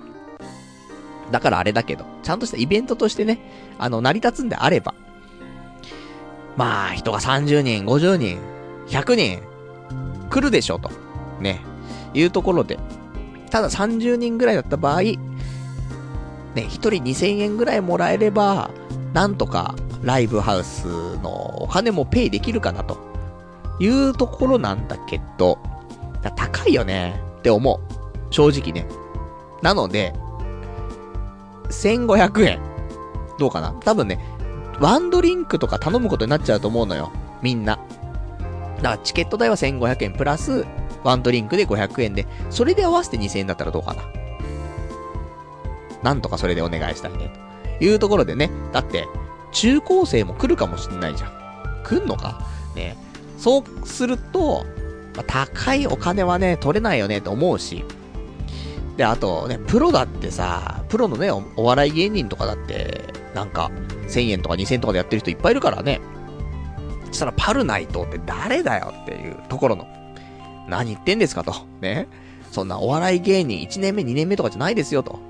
パルナイトはもう7年目ですよと。いや、もう8年目になりますよと。いうことだからね。まあ、アマチュア8年目と。ね、それプロ3、プロ3日目と変わんねえんじゃねえかっていうところもありますけどもね。なので、あ、ぜひ、ちょっとね、や、やるときにはね、えー、お伝えしたいと思うんだけど、あの、今ちょっと考えてるのが、前8月の14日って言ったんだけど、日曜日。でも、8月13日の土曜日にしようかなとちょっと思ってます。ここでやって、で、その模様をできたら14日に、えー、流すと。いうことしようかな。で、一部流して、ね、公開収録の分は流して、後半でやる予定のトークライブに関しては、ちょっと配信をしないと。ね。いや、聞きたいよと。ね、当日行けないんだよ。ね、聞きたいよと。いう人。ね。お金ちょうだいとね。有料配信ね。か、何か CD か DVD かね。ね。販売と。とうとうそういうお金をね、ちょっと生むことをしようかなとね。ちょっと企んでますから。そんな私のね、えー、戦略の方に、ちょっと乗っかっていただけると、いいかなと。ね。俺も、もう仕事辛いからさ、辞めたいじゃない、もう仕事。辞め、何にもなしで辞められないから。そしたら、月1トークライブで、で、その模様を、えー、DVD とか、あとはね、有料配信で売ると。このちょっと流れがね、確立すれば、仕事辞められますから、私。ね。ぜひ皆さん、ご協力いただけると嬉しいなと。ね。いや、でもね、何もできないのよ、本当に、平日。仕事ばっかりでさ、で終わって帰ってきてもさ、疲れちゃってるしさ、何もできねえなと思って。やんなきゃいけないことすごいいっぱいあんの。だから先週言ったじゃない。あの、ちょっと機材買いましたっつって。ヤマハの AG03 っていう、まあ、ミキサーみたいなのね。ウェブキャスティングミキサーみたいな買ったんだけどさ。まだ接続してないからね、ちゃんと。設定しなきゃ設定しなきゃと思ってまだ設定してないっていうね。まあ、ちょっと悩んでたところもあんのよ。そのマイクが2本刺さんないっていうことで、どうしようかなと。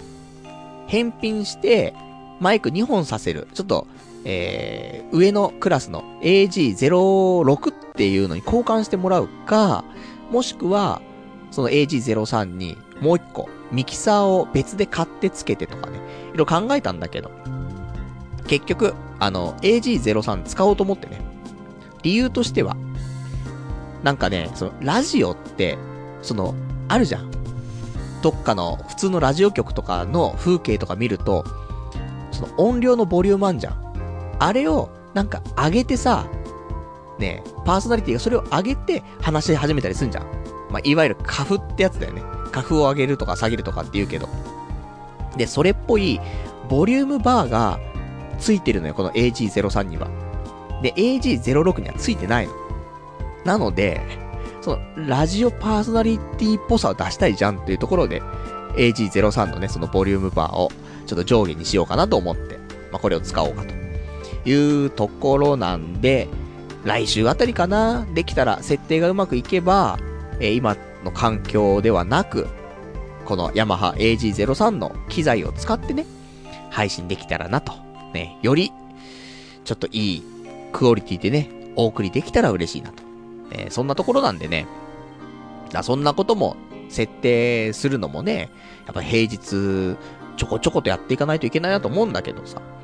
まあ、仕事のせいで。何にもできねえ。ねなので、アニメも溜まってくし、全然消化できないしっていうところでね、まあ、困っちゃってはいるんですけども。で、あのー、アニメの話は、ちょっとお別れのコーナーでしましょうかね。えー、またアニメの話すんのって思ったかもしんないけど、ちょっとアニメの話する時間がなくて、いつもはさ、アニメレビューをね、ちょっと友人呼んで収録して、別でね、この童貞ネットの中ではなく、番外編で配信してますけども、それちょっとできてないからさ、で、時間もちょっと取れなくて、今回はちょっと、俺だけの、まあ、軽いアニメレビューになるのかなーって思っていて、ね、ちゃんとまとめてないんでね、どうしようかなと思ってるんだけど、本当あとね、その、アニメの専門のポッドキャストをね、立ち上げようかと思ってるんだけど、それもね、できないんだ。時間がなくて。時間はね、なければ作りなさいという人いるかもしれないけど。いや、物理的に時間がないんだよねっていうね。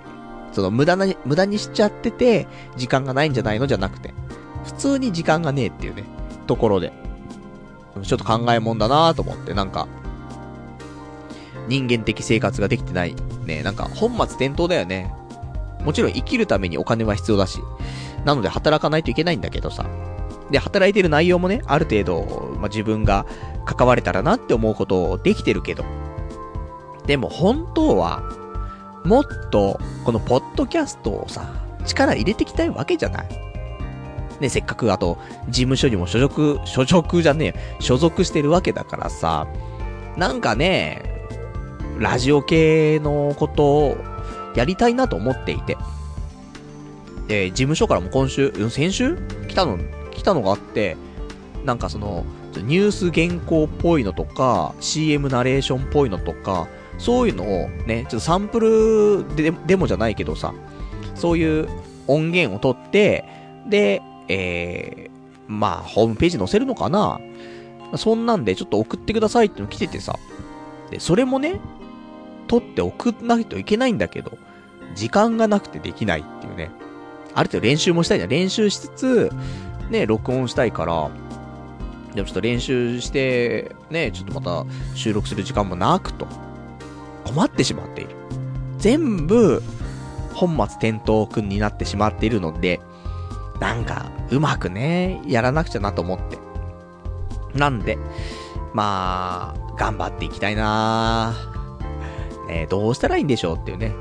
でも働いてないとさ、ね、結婚もできないじゃん多分。女の子もさ、ね、パルナイトくん超面白いって言ってもさ、え、で、何の仕事してんの？って、うん、無職って、うん、さよならみたいになるじゃない。だから、今のうちに、面白いと言ってもらえてるこのうちに、ね、正社員であるこのうちにね、まあ、何かね、素敵な女の子をね、ゲットしておかないといけないなというところでね、まあ、近々、そんな出会いの場にもね、ちょっと参戦したいなと少し思っております。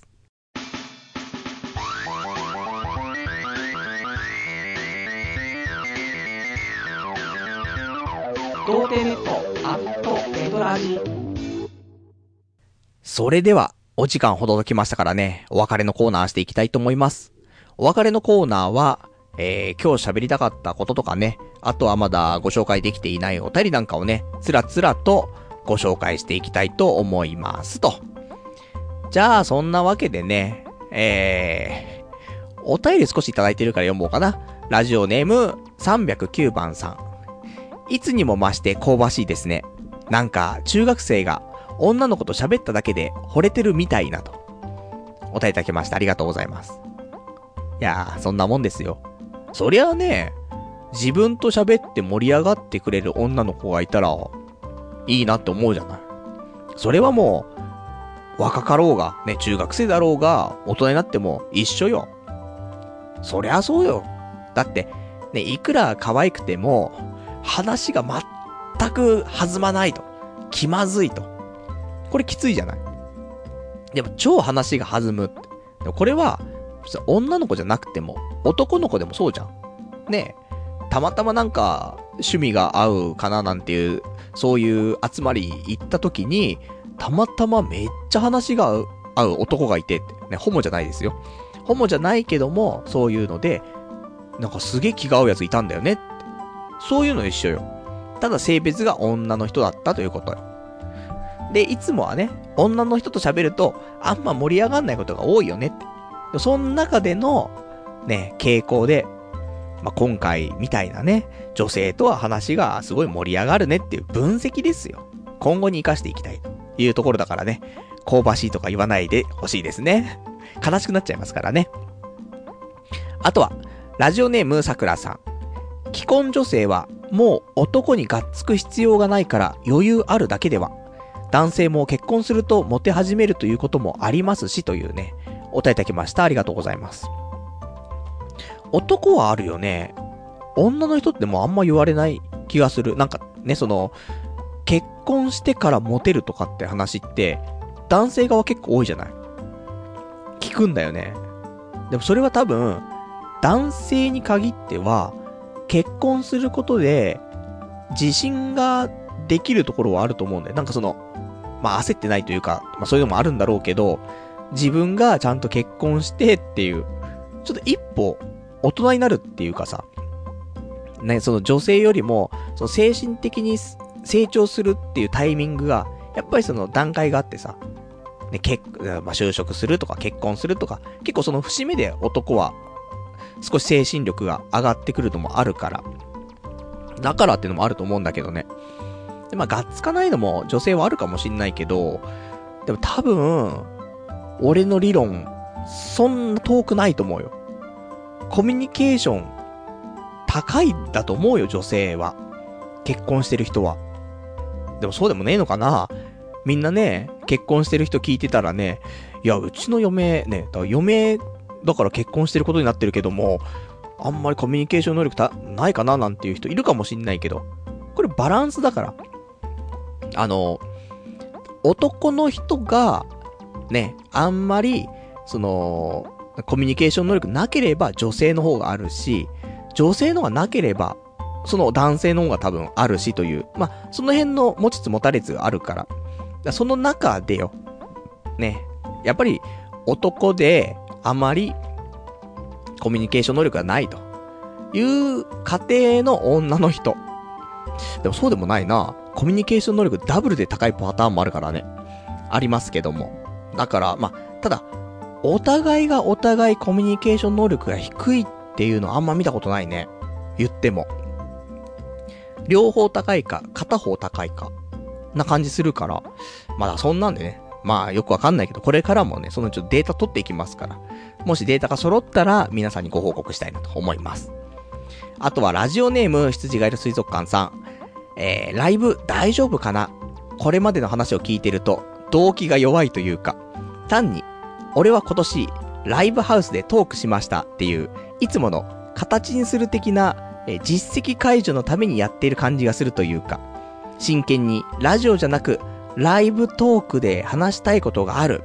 絶対に損はさせないってしっかりアピールすると、リスナーの反応も違ってくると思うよ。30人集まるかはわからないけどっていうね、お答えいただきました。ありがとうございます。これはある。ね。ま、形にするところの一環になってるところはあるね。まあ何やった？今年何やった？つって。いや、今年はね、ライブハウスでトークしましたね、みたいなね。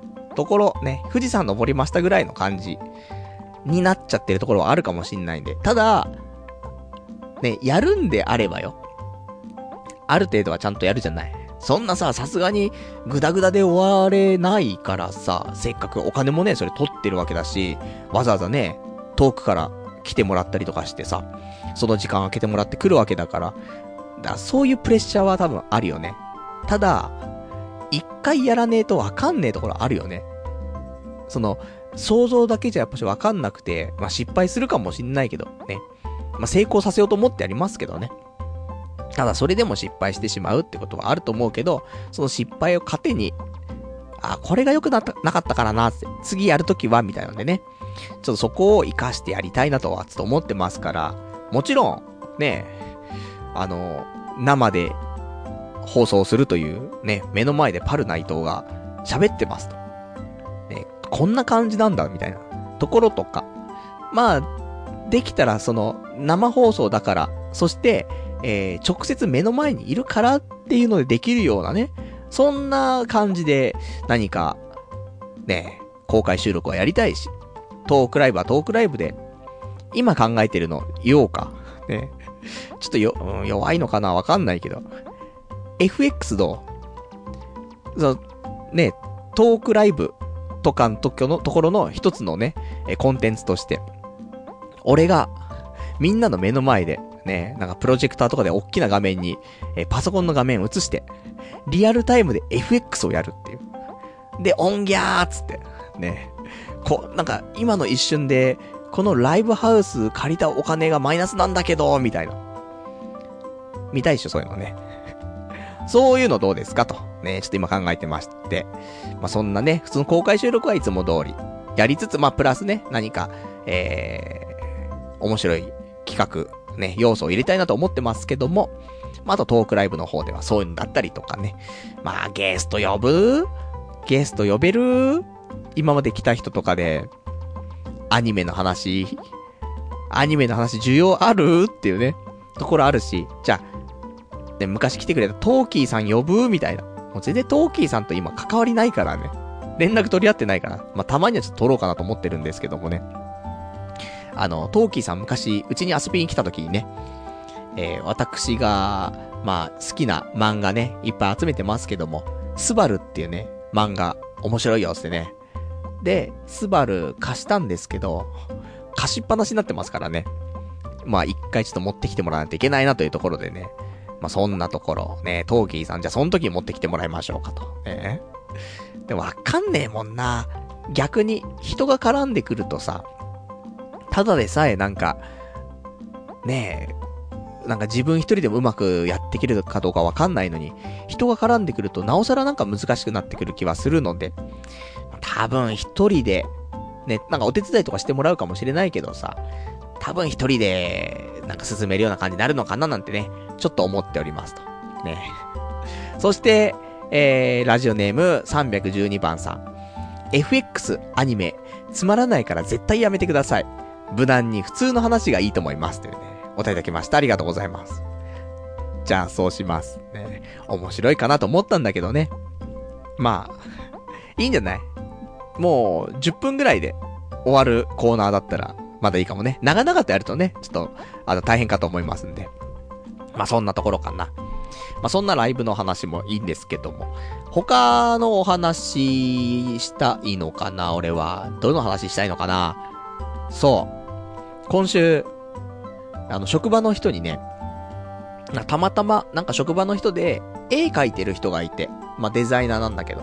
で、その人が、まあ、どっかの、ね、雑誌に載ったとか、そんな話がちょっと出てて。で、ね、そんな話ちょっとしてたの。だから、すごいなーって話して。俺なんて、全然ですよ、みたいな話してさ。なんだけど、一応さ、俺もこういうことやってるじゃない。で、本名とかでも、ちょっとなんか頑張ろうとしてるじゃない。なので、ふとね、魔が差したんでしょうね。うん、対抗したくなっちゃったんかもね。その職場の人にさ、あの、俺の名前、本名でググると、なんかちょっと、なんか出てくるかもしんないっすよって言って。したら本名でね、ググったんだよ、その人が。したらさ、俺の本名ググると、まあ、出てくんのよ。事務所の、ね、事務所に掲載されてる俺が。そして、本名でやってるラジオが。で、え、え、パルナイトさん、え、え、何なんですかこれ？みたいな、なって。いや、なんか、全然鳴かず飛ばずなんですけど、ね、ちょっと私も、ね、頑張って生きてはいるんです、みたいな話をしてさ。そんなことをして、知れてしまいましたんでね。もしかしたら週明けぐらいにね、あれ？パルナイトさんってこういうことやってんですか？なんていうことを、ね、ちょっと広められてる可能性ありますから。そんなね、えー、ちょっとみんなに聞かれちゃうかなと。ね、そんな不安を持ちつつ、なんで言っちゃったんだろうなと思ってね、ありますけどね。でもなんか、あるじゃん。そのクリエイティブって話でもないけど、なんかやってる人？個人で何か頑張ってる人とか、輝いてる人見ると、いや、俺も頑張ってるんだよっていうのをさ、共有したくなっちゃうのあるんだよね。そんなわけでね、えー、つまらぬことを言ってしまったけども、まあ、どうなることやらと。ね。で、まあ、ちょこちょこと、ちょこちょことこういうのはアピールしていきたいなと。ね、何がね、きっかけでね、なんか、そういう仲間というかね、ね、そんなんで繋がってさ、な一緒に頑張ろうよってなるかわかんないからね、切磋琢磨したいなと。そんなところだね。あとは、えー、お便りいただいてるのを読んでいきたいなというところで、えー、ラジオネームなんぞこれさん。パルさんこんばんは。パルさん、えー、これからは好きなアーティストはサカナクションです。歩くアラウンドいいよね。PV もいいセンスしてるよね。キリって言っていければ、おしゃれアピールできてモテますよ。ボーカルの山口さんは片耳がほとんど聞こえないらしいです。無理して音楽活動を続けた結果らしいです。それでも絶望せずに次々といい曲を、えー、創作する山口さんはプロなんだなと思いますねというお便りいただきました。ありがとうございます。サカナクションね。まあ、私の周りのね、職場の人たちがサカナクション好きと。そして先日、プラネタリウム行った時もサカナクションというところでね、えー、最近私の周りのサカナクションブームが来てますけども、今週、サカナクションのアルバムを6枚レンタルしました。まあ、あんま聞いてないんですけどね。あんま聞いてないけど、えー、まあ、iTune の方に全部入れまして、まあ、いつでも聞ける体制をとっていますと。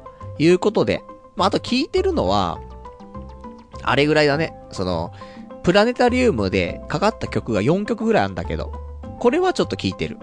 うん。ユリイカとか、ユリイカだってる？ねとかいいですね、みたいな。とか語ってしまう俺がいます。ねいや、お前はガガガスペシャル聞いてろよ、みたいなね。さよならさよならって言ってろよ、みたいなところかもしんないけども。あれはあれ、これはこれというね、ところで。だからメッセージソングっていうのと、難しいね、その、メッセージソングっていうのと、なんか、ミュージックっていうのかな。ね、これは感覚的な話だけど、まあ同じような話じゃねえかってところだけど、サカナクションはなんかミュージックなんだよね。で、ガガガスペシャルはメッセージソングというところで。まあどっちもね、なんか自分のメンタルに合わせて聞くのがね、いいのかなというところでございます。ガガガスペシャルもね、あのもう最近爆音で聞いてますから、なんか人生辛くなっちゃってさ、もうダメだなって思った時に、もうガガガスペシャル爆音で聞いて、なんか街歩こうみたいな。で、そんなんで、ね、結構元気もらってますというところかなと。あとはね、今週話したいことは、あの、久しぶりに、先日、まあ、昨日なんですけどもね、えー、約2ヶ月ぶりに本名ラジオの収録してきまして、第11回目、らしいんですけども、いやもうほんとね、収録してなくてさ、なんかやっぱしね、平日に予約をするわけ。で、予約をその土曜日とかに予約して、で、スタジオ予約して行って収録するんだけど、土曜日になるとさ、平日はやるぞって思ってんだけど、やっぱ週末疲れがどっと出ちゃうんだよね。それで、いやこれ無理だ。体動かねえわ、つって、で、キャンセルするってことが多くて。で、気がつくと2ヶ月経っていたっていうね、ところでそろそろやべえっつってね。で、久しぶりに収録をしてましたんで、まあ5月の頭ぐらいには新しい配信されると思うんでね、ぜひ、あのー、まあ私の本名分かれば、調べていただいて、ね。まあ調べられなかったら、ネガティブ人間改造計画っていう、検索してもらうと、出てきますから、俺の本名も出てきちゃうんですけども、まあここは致し方ないね。ね、ちょっとそうやってアピールをしていきたいと思ってますんで。まあそんなところかな。じゃあ、俺の話したいことは、だいたい喋ったかな。まあちょっとアニメレビューに関してはもうね、いやしようかなと思ったんだけど、あんまする時間もないから、じゃあササクッとこれだけ面白かったようにしようか。ちょっと今パッと調べたら40本ぐらい今期見ているみたいで、で、だいたいもう2、3話やってるところかな。もう下手したら4話目入ってる、えー、作品もあるかもしんないけども。で、今期、じゃあ結局、じゃあどれ見たらいいのというのあると思うんですけど、まあ、どれかなそうだね。黒むくろ。面白いと思うよ。あの、エヴァンゲリオン、PA ワークスっていう俺が好きなね、制作会社あんだけど、PA ワークスが、なんかエヴァンゲリオンをオマージュして、ちょっと作品作りました感あるけど、でも、いいと思う。すごく。うん。あの、いつもね、俺ね、作品中に矛盾があったりとかすると、それだけでイラってしちゃって、なん、なんかこれ、見てて辛いなって思っちゃうんだけど、PA ワークスが作る作品って、そこがないんだよね。ちょっとここで一つ説明し、ね、一言その説明してさえくれればいいのにっていうのを説明しない作品が多い中、PA ワークスが作る作品は、そこがちゃんとね、できてんのよね。本当に、まあ、ちょっと例を出すと、ね、作品の中でなんか女の子がロボット乗ったりするんだけど、初めて乗るロボットなんだよ。だから、もう動かせるわけないし、何にもわかるはずないのに、その子が一言言うのよ。なんかわかるって。これなんだよねと思って。この一言があるのとないので、その後全然違うんだよねと思って。よく多いのが、それ何にも言わないで、勝手になんか、ね操作できちゃってるみたいな。で、その後何の説明もないみたいな。とかあるけど、いいのよ。もう超常現象ですよとかさ、ね、なんか分かっちゃいましたよとかっていうのでも、いいんで感覚でだってその子が、なんかわかるっつって動かせちゃってるんだったら、あ、なんかもうわかってるんだ。じゃあ動かしてもおかしくないよねっていうね、まあおかしいんだけど、そういうのがね、まあうまーく入れられていて、で、矛盾もなく、なんかすごくよくできていて、女の子も可愛い。ね。魅力的な女の子。その、なんかバリバリ可愛いわけじゃないんだよ。ただなんか魅力的っていう表現が近いのかなと思って。で、ロボットもいいし、世界観もいいし、ということで、黒ムクロはおすすめかなと。で、あと、おすすめとしては、なんか、世間ではクマミコがね、結構、評価高いみたいですけども、まだ私1話しか見てないんでね、何にも言えないなというところと、え、あとは、鋼鉄城のカバネリっていうアニメがあるんだけど、これは、これ作画中じゃないけど、作画がすげえ。本当にこの、このね、あの、マクロスってあるじゃない？昔のマクロスね。昔のマクロスの絵を描いているそのキャラデザの三木本さんっていうのかな？で、今回その三木本さんの絵なんだけど、その、ちょっと癖のある絵なんだけど、この絵が超綺麗にめっちゃ動くんだよね。劇場版かなっていうぐらい。すごいクオリティ。なので、それも一見の価値ありというところと、多分、制作チームが、あのー、進撃の巨人作ってるチームで作っ、やってるんで、なんか、あのー、和製進撃の巨人、プラスゾンビみたいな。ね、ゾンビ流行ってるし、みたいな。感じなのかなって思っちゃうところもあるし、ちょっと、矛盾が生じているようなところもあるけど、でも、なんかそういうの全部差し引いても、いいかもしんないね、というところ。ね。女の子、今回のナンバーワンヒロインは、ここに出てくる、ムメイちゃん。この子が可愛いかもしれないね。要チェキというところで、鋼鉄城のカバネリも、あの、まあ、総合的に、その、俺が、なんか受け付けないかななんていうところがあったとしても、それを差し引いても、うん、いいかななんて思えちゃうぐらいのクオリティと、なんか雰囲気がいいよねっていうところ。あとはな、まあ、動画工房のやってる三者三様。ね悪くはない。ね楽しみではある。だが、押せるのかと、ね、いうところを言うとわからないっていうね。もうちょっと見ないと判断つかないけど、とても、あの、丁寧に作られてるし、面白いかなって、三者三様も悪くないですよ、と。あと久しぶりにあの、足部、少年足部がね、復活して、えー、少年足部55ゴマちゃんっていうの始まったんだけど、足部ってあんなになんか、行かれた少年だったんだなと思って。いや、やべえのよ。転校してくんの、足部が。で、クラスで、自己紹介してくださいって言われてするんだけど、ね、僕、足部みたいな。ピースピース、ピースピースみたいな。ずーっとピースしてんの。え、やべえやつじゃんと思って。で、こんなのがずっと繰り返されてるんで、あれ、少年足部って、あ、そんなやべえ感じだったっけなーとかって思ったんだけど、結構見てたんだよね、昔。好きだったんで。ごまちゃん可愛いから。で、ごまちゃんの声は今回あれかね、遠山奈緒ちゃんがやってんのかね。うん。だキュインキュイン言ってますけどね、可愛いんでね。ぜひ、そこもチェックすると、まあ、幸せになれるんじゃないかしら、という感じかな。大体そんなところ、押さえとけばいいんじゃないかなと思いますんで、まあ、黒ムクロ、鋼鉄城のカバネリ、三者三様、で、えー、あ、あと一個、でかいのありました。とんかつ DJ あげ太郎。ね。これ見といてください。とんかつね、とんかつと、なんか DJ は、同じ要素が多いみたいなね。そんなところでね、とんかつ屋の息子がなんか DJ 目指すみたいな。ね。キャベツの千切りの、ね、千切りと、なんかその DJ のね、クラブで流れてる音楽の、なんか、BPM が一緒みたいな。ね。よくわかんねえけど、みたいな。面白いっていうね。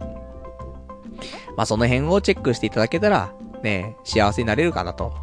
まあ、あと、まあ、ネトゲの嫁は女の子じゃないと思ったとか、ね。まあ、悪くない。で、あと、ハイスクールフリート。いわゆるハイフリ。悪くない。ね、意外と悪くないの多いじゃんってね。うん、あと、あれだっけ、ゼロから始める異世界生活。悪くない。まあ、そんなところ。まあ、今言ったの、もし、まあ来週、来週も喋んないね。うん。あと、フライングウィッチ。ね、悪くない。ね、いい雰囲気の、あの、あ、青森のね、えー、地方のアニメですけどもね、舞台が。あと先ほどの黒ムクロは富山。ね。そういうなんかちょっと地方系ね。PA ワークスがあるのが富山なんでね、富山が主題になることが多いんですけどもという。まあそんなところって、ね、もうあんまみんなアニメに興味ないと思いますんで、この辺にしておきたいというところかな。じゃあ、あとはね、ちょっと、他に読めてないお便りをちょこちょことご紹介し、あー、ごめん。マクロスデルタ。うん。これは、曲、曲がいいね。曲を聴くと、あー、やっぱり、なんか盛り上がるなっていうのはある。ただ曲が流れないと、うーん、よくわかんねえな、みたいになっちゃってるところはあるけど。やっぱ曲流れるとさすがだなっていうところ。で、あと、マクロスデルタのエンディングの曲が、どうも、なんだろうね。なんか昔の SMAP の曲でさ、ダイナマイトって曲があったんだけど、あれっぽいんだよね、すごく。なんでしょう。ね知らないと思ってやったんでしょうか。ねそれとも、たまたまなんでしょうかと。それとも俺の耳が腐ってるんでしょうかというね。その辺ですけども。まあその辺で、えー、今言ったのを、まあちょっと押さえておくと、まあいいんじゃないかしらという、そんなアニメレビューでございますと。じゃあ、あと、他にお便りがいっぱいいただいている。どうしようね。なんかね、最近、お便り読めないね。どうしようね。すげえ読みたいのに。読みたい、読みたい、読めないみたいなね。震える的なやつなんですけども。じゃあ、あと、いくつかね、えー、読んでいきたいところです。ラジオネーム、荒草らさん。パルさんこんばんは。ライブ大好きな京都出身の荒草らです。ガガガスペシャルのライブを楽しまれたパルさんですが、前回の放送で盛り上がるのが恥ずかしくてベガ立ちしてしまう人に対してお話をされていました。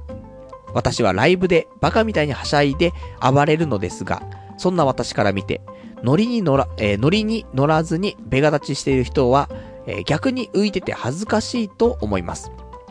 初心者はわからないので仕方ないと思いますが、あえてベガ立ちしている人は犯罪者とすら思ってしまいます。もちろん、アーティストのタイプにもよるので一概には言いませんが、これらの、えー、こちらが楽しんでいることをアーティストにも見せる方がいいと考えます。なので、パルさんが少しでも盛り上がったということがすごく嬉しいです。ライブは盛り上がって楽しみましょう。ちなみに、サカナクションのライブ、超楽しいですよっていうね、お答えいただきました。ありがとうございます。そうだね。うーん。まあ、サカナクションのライブもそのうち、もしかしたらタイミング合えばね、行きたいなと思いますけども。ねやっぱりこのライブで盛り上がる盛り上がらないっていうのはあると思うけど、やっぱ恥ずかしい。本当は。だって、日頃、そういうことしないんだもん、俺たち。だけど、まあそういう時ぐらいはね、はしゃいでもいいんじゃないっていうのはあるかもしんないけど、やっぱ恥ずかしいよ。だいたい手を肩より上に上げるっていうことが日常ないわけ。いや、本当に。なので、そういう行為自体が恥ずかしいから、まあ前もって家でね、腕を上げる練習から始めないといけないんじゃないかなっていうぐらい腕上げないの。多分ね。そういうのもあるし、やっぱりちょっとはしゃいでる自分が恥ずかしいっていうのもあるし。だけど、やっぱり、ね、アーティストの人はこっち見てるわけだからさ、ね、腕組んでベガ立ちしてる人がいたらね、あ、なんか楽しんでくれてないのかなってなっちゃうから。で、あればせめて腕を組むのはやめて、で、乗ってますよっていうのを、アピールぐらいはね、したいなと思うんでね。で、できれば本当は腕を上げて、やりたいなと思うんだけど。難しい。そこは。本当に、あの、恥ずかしがり屋なんだよ。だから、恥ずかしいんだよ。なんか。それがね、逆に、その中ではマイノリティになっちゃってて、浮いちゃうのかもしれないけど、でも自分の中のさ、恥ずかしいっていうのと、その空間で恥ずかしいっていうのと、旗から見て恥ずかしいっていうの、なんかいろいろあるけど、やっぱり自分の中で盛り上がりたいけど盛り上がるのが恥ずかしいっていうのは、拭えないんだよね。だけど、ね、あの、やっぱり、まあ、開催しているアーティストにも失礼だし、あとは周りのお客さんに対しても、ねえ、なんであんな盛り上がってねやつ来てんだってなっちゃうかもしんないから、まあ少し頑張ってね、なんか、できるといいけどね。でも、それが本当に苦痛になっちゃってライブ行けないってのは一番俺は良くないと思うんで、いいと思う。俺は、俺はね、俺個人としてベガ立ちでもいいと思う。で、行ってみることがいいと思う。全然後ろの方だったら平気だからさ。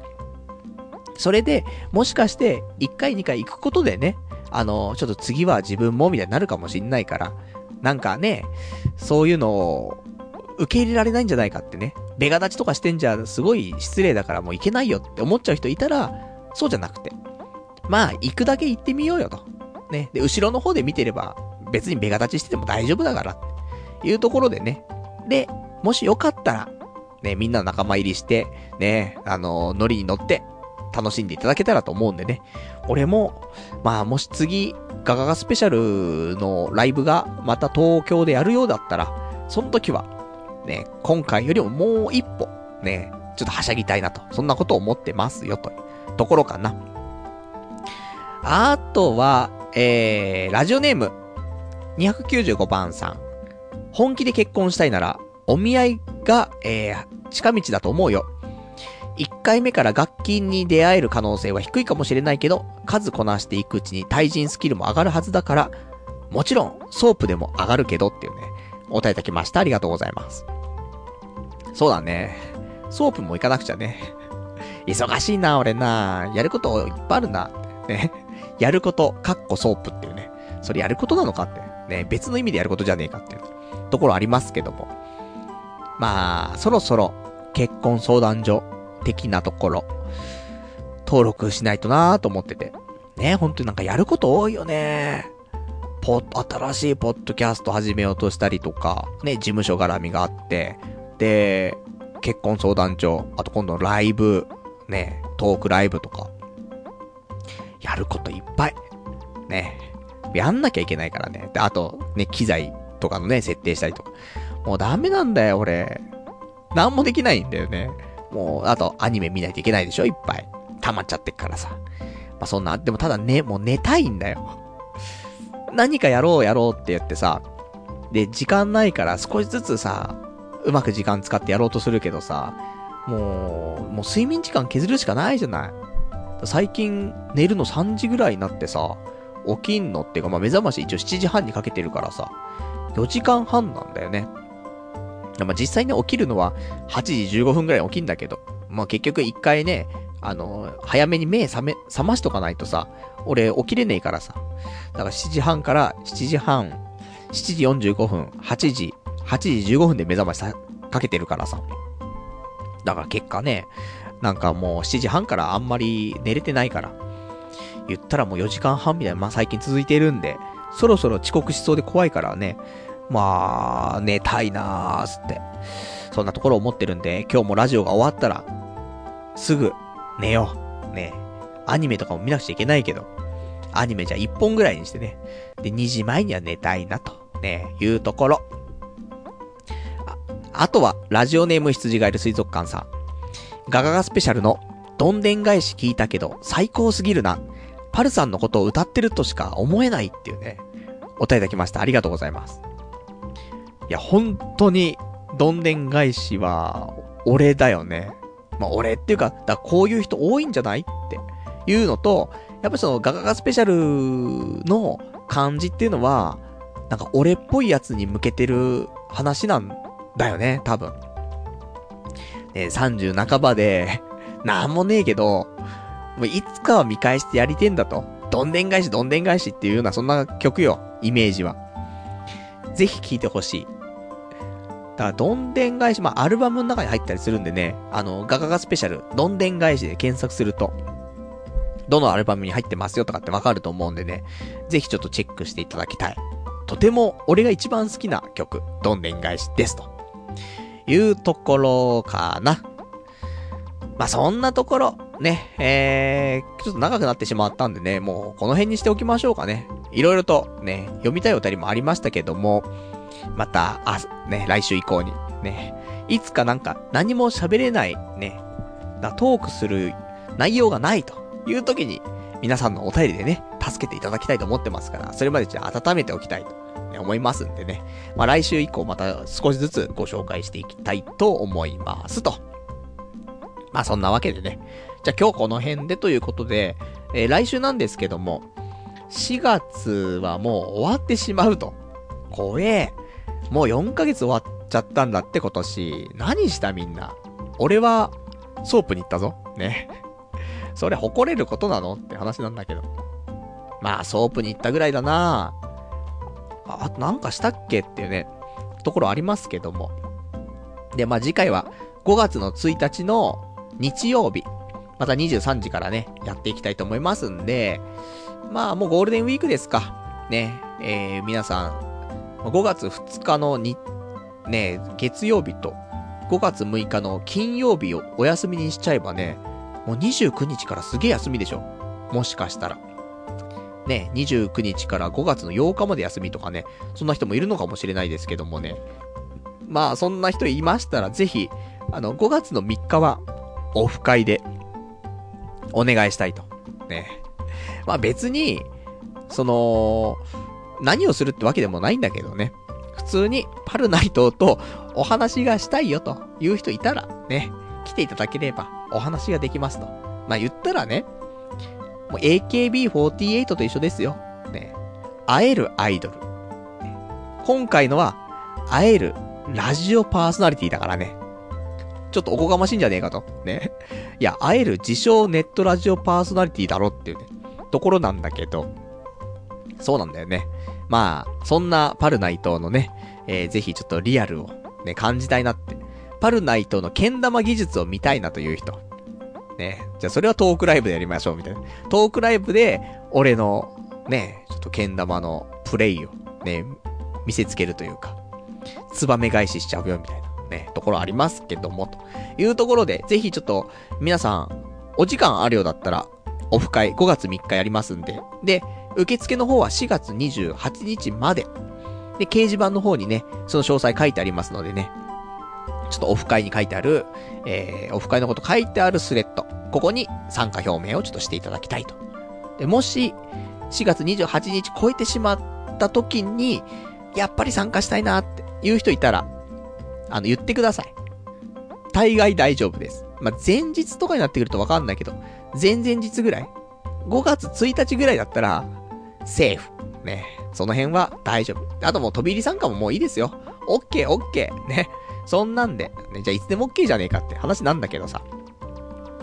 まあ、特に、ね。あの、じゃああとヤンキーっぽい女の人。ね。ぜひ、ね。喋りやすい気がしてるんでね。そうするとあの無言にならないで済むんで。そのなんか色恋沙汰の話ではなく、喋りやすいか否かっていうところでね。ぜひ、じゃあ、そういう、ちょっとコミュニケーションモンスターだと、ね、自負してる女性、ね、ぜひ来ていただけると、楽しいことがね、あるかもしんないね、というところで。じゃあ、そんな感じでね、えー、今日も、なんだかんだ2時間ぐらいやってきましたけどもね、今日はこの辺で、えー、終わりにしたいと思います。まあそんな感じでね、長い間ご視聴いただきまして、ありがとうございました。それでは、また来週お会いいたしましょう。さよなら